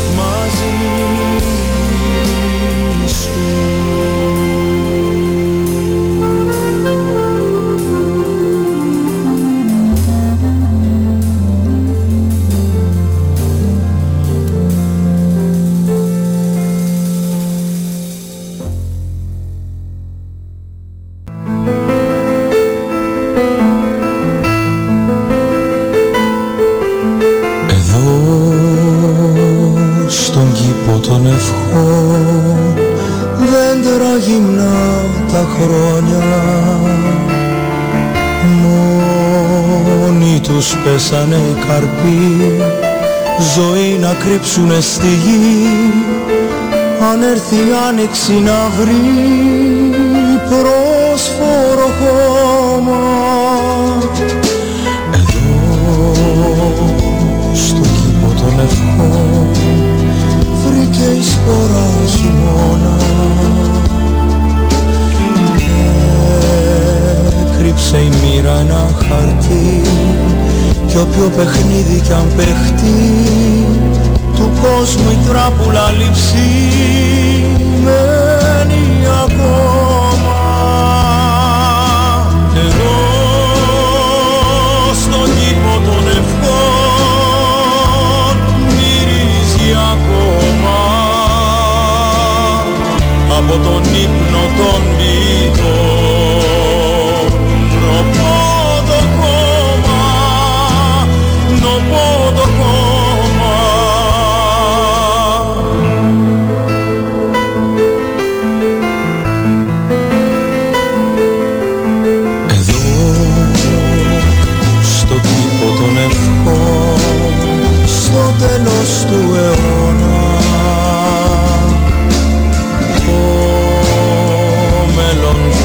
προσευχηθεί. Με τον εαυτό του να σωθεί Να ελευθερώσει μια στιγμή Το αφθάρτο σώμα. Εδώ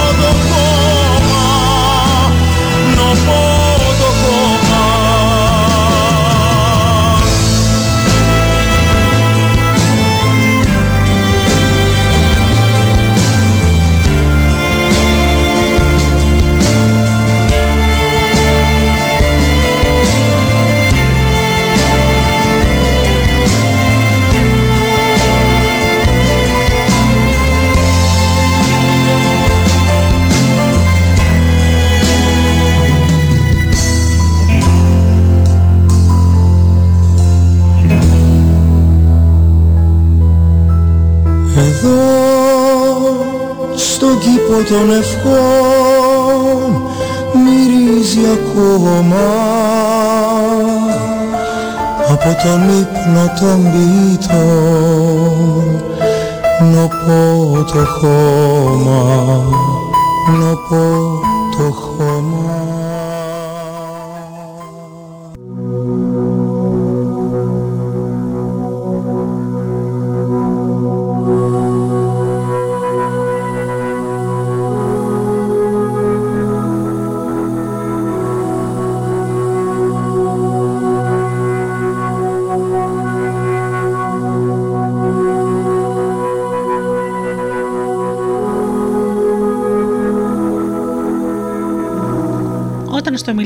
Μιλάνο έβρεχε καπέλα.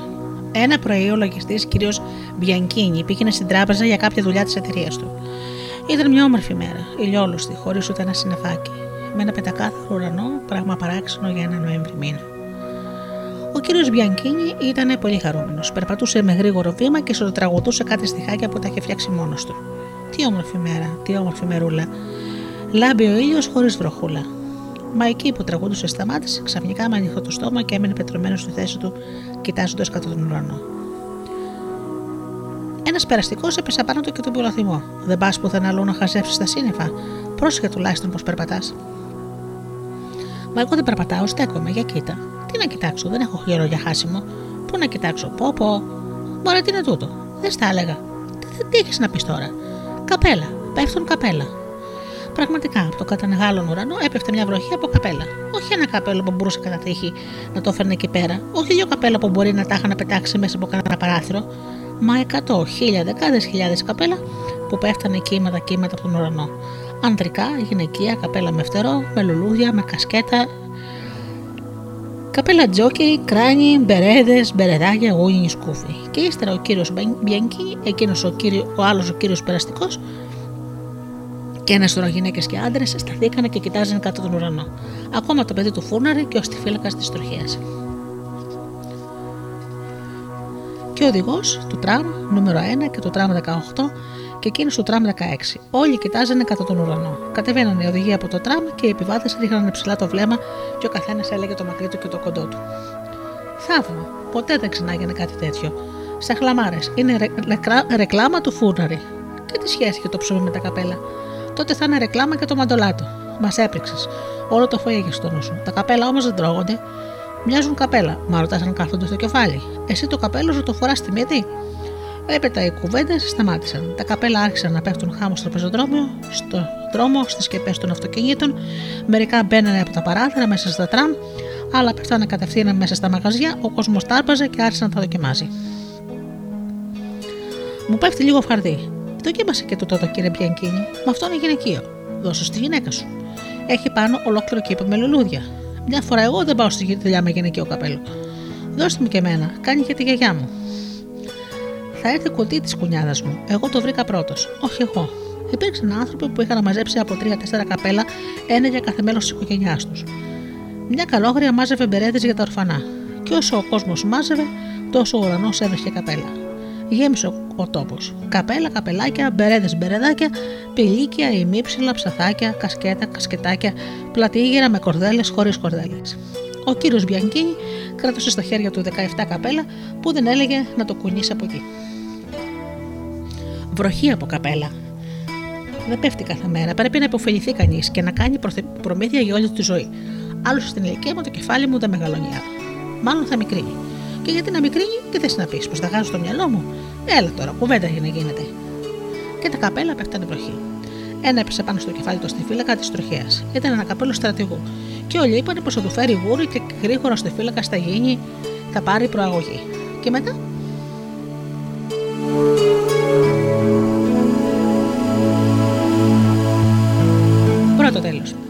Ύστερα από μία ώρα στο αεροδρόμιο της Φραγκφούρτης προσγειωνόταν ένα τεράστιο αεροπλάνο Αλιτάλια που είχε κάνει το γύρο του κόσμου για να φορτώσει κάθε είδους καπέλο. Προοριζόταν αυτά τα καπέλα για μια πολύ παράξενη έκθεση. Τη διεθνή έκθεση του καπέλου. Ο ίδιος ο Δήμαρχο είχε πάει στο αεροδρόμιο για να παραλάβει το πολύτιμο τροφή, το φορτίο. Η ορχήστρα του Δήμου άρχισε να παίζει τον ύμνο Όση καπέλο μπροστά τη μεγάλη, που χαιρετάσει με το βγάλε βάλε. Τον ύμνο τον είχε συνθέσει ο μεγάλος συνθέτης Ιωάννης Σεβαστιανός Λουδοβίκος Μπαχλέη. Ο ύμνος σταμάτησε στη μέση όταν αποκαλύφθηκε πως τα μόνα καπέλα που έφερε το αεροπλάνο για την έκθεση στη Γερμανία ήταν τα καπέλα που φορούσαν ο πιλότος και άλλα μέλη του πληρώματος. Έτσι εξηγιόταν η βροχή από τα καπέλα που έπεσε στην, πρώτη, στην πρωτεύουσα της Λομβαρδίας στο Μιλάνο. Και φυσικά η διεθνής έκθεση του καπέλου αναβλήθηκε για όριστο χρόνο. Ο πιλότος που άφησε κατά λάθος να το πέσουν από το, από το αεροπλάνο τα καπέλα τιμωρήθηκε να πετάει 6 μήνες χωρίς τον περέτου.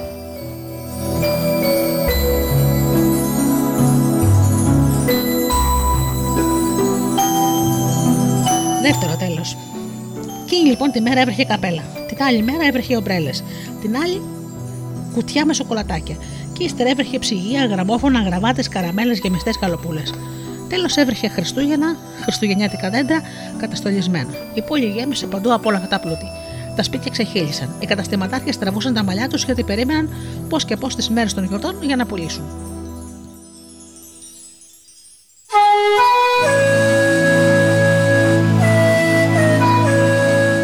Τρίτο τέλος. Έβρεχε καπέλα στις 4 το απόγευμα. Εκείνη την ώρα στην πλατεία της Μητρόπολης είχε γίνει ολόκληρο βουνό από καπέλα, πιο ψηλό και από τον Τρούλο. Τα καπέλα ήταν ψάχνα. Στις 4 και ένα λεπτό σηκώθηκε ένας δυνατός αέρας. Τα καπέλα αρχίσαν να κατρακυλούν, εξέφραναν στους δρόμους, ώσπου σηκωθήκαν ψηλά και κρεμάστηκαν στα σύρματα του τραμ. Φεύγουνε, φεύγουνε. Τι λέτε, μπορεί να πάνε στη Ρώμη.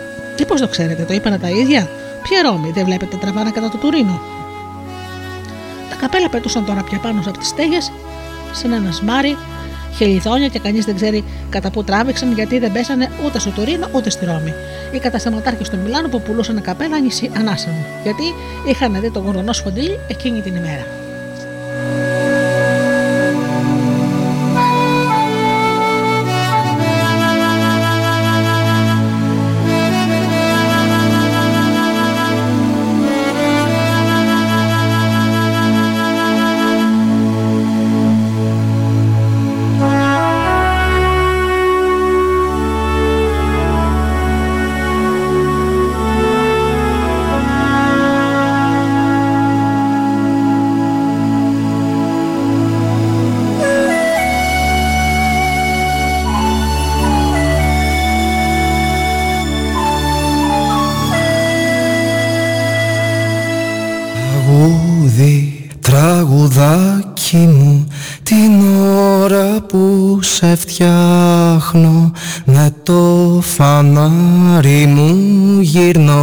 Και τον Θεούλη ψάχνω. Και με τα σκόρπια τα θολά εικόνες, νότες, λέξεις. Σου χτίζω έναν αυλό γύρω να βγεις και να αναπνεύσεις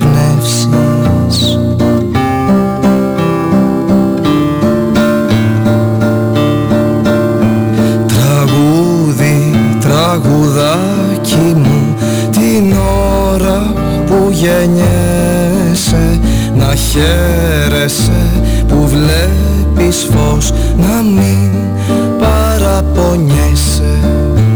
Εγώ σου απλώνω την ψυχή χαλάκι για να παίξεις. Ανοίγω τα συρτάρια μου να πάρεις να διαλέξεις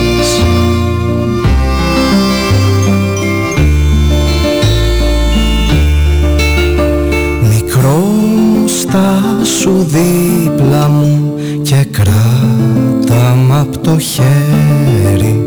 Να μπούμε σε ένα όνειρο να βγούμε σε ένα αστέρι. Να περπατήσουμε μαζί σε θάλασσες και βράχια. Να σου στολίσω τα μαλλιά με σύννεφα και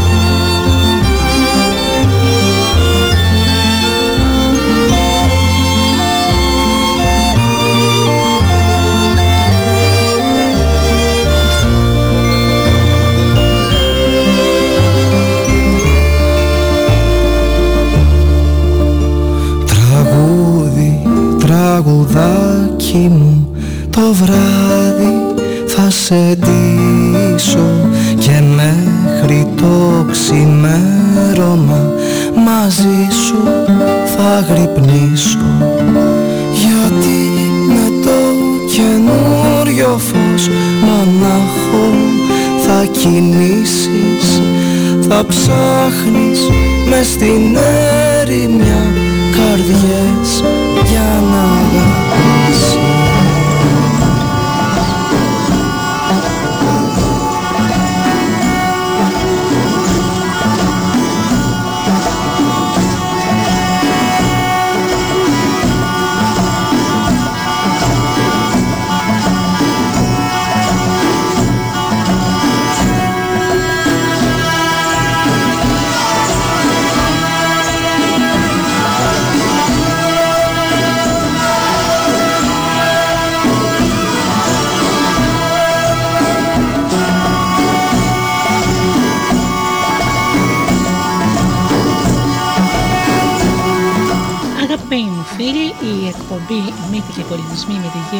Γεωργία Αγγελή έχει φτάσει στο τέλος της. Σας ευχαριστώ θερμά για αυτές τις δύο ώρες που είμαστε εδώ μαζί στο Studio Delta. Ανανέωνα το ραντεβού μας για το επόμενο Σάββατο στις 10 το πρωί. Έως τότε, αγαπημένοι μου φίλοι, σας εύχομαι να περνάτε καλά, να είστε καλά και αγαπήστε τον άνθρωπο που βλέπετε κάθε μέρα στο καθρέφτη.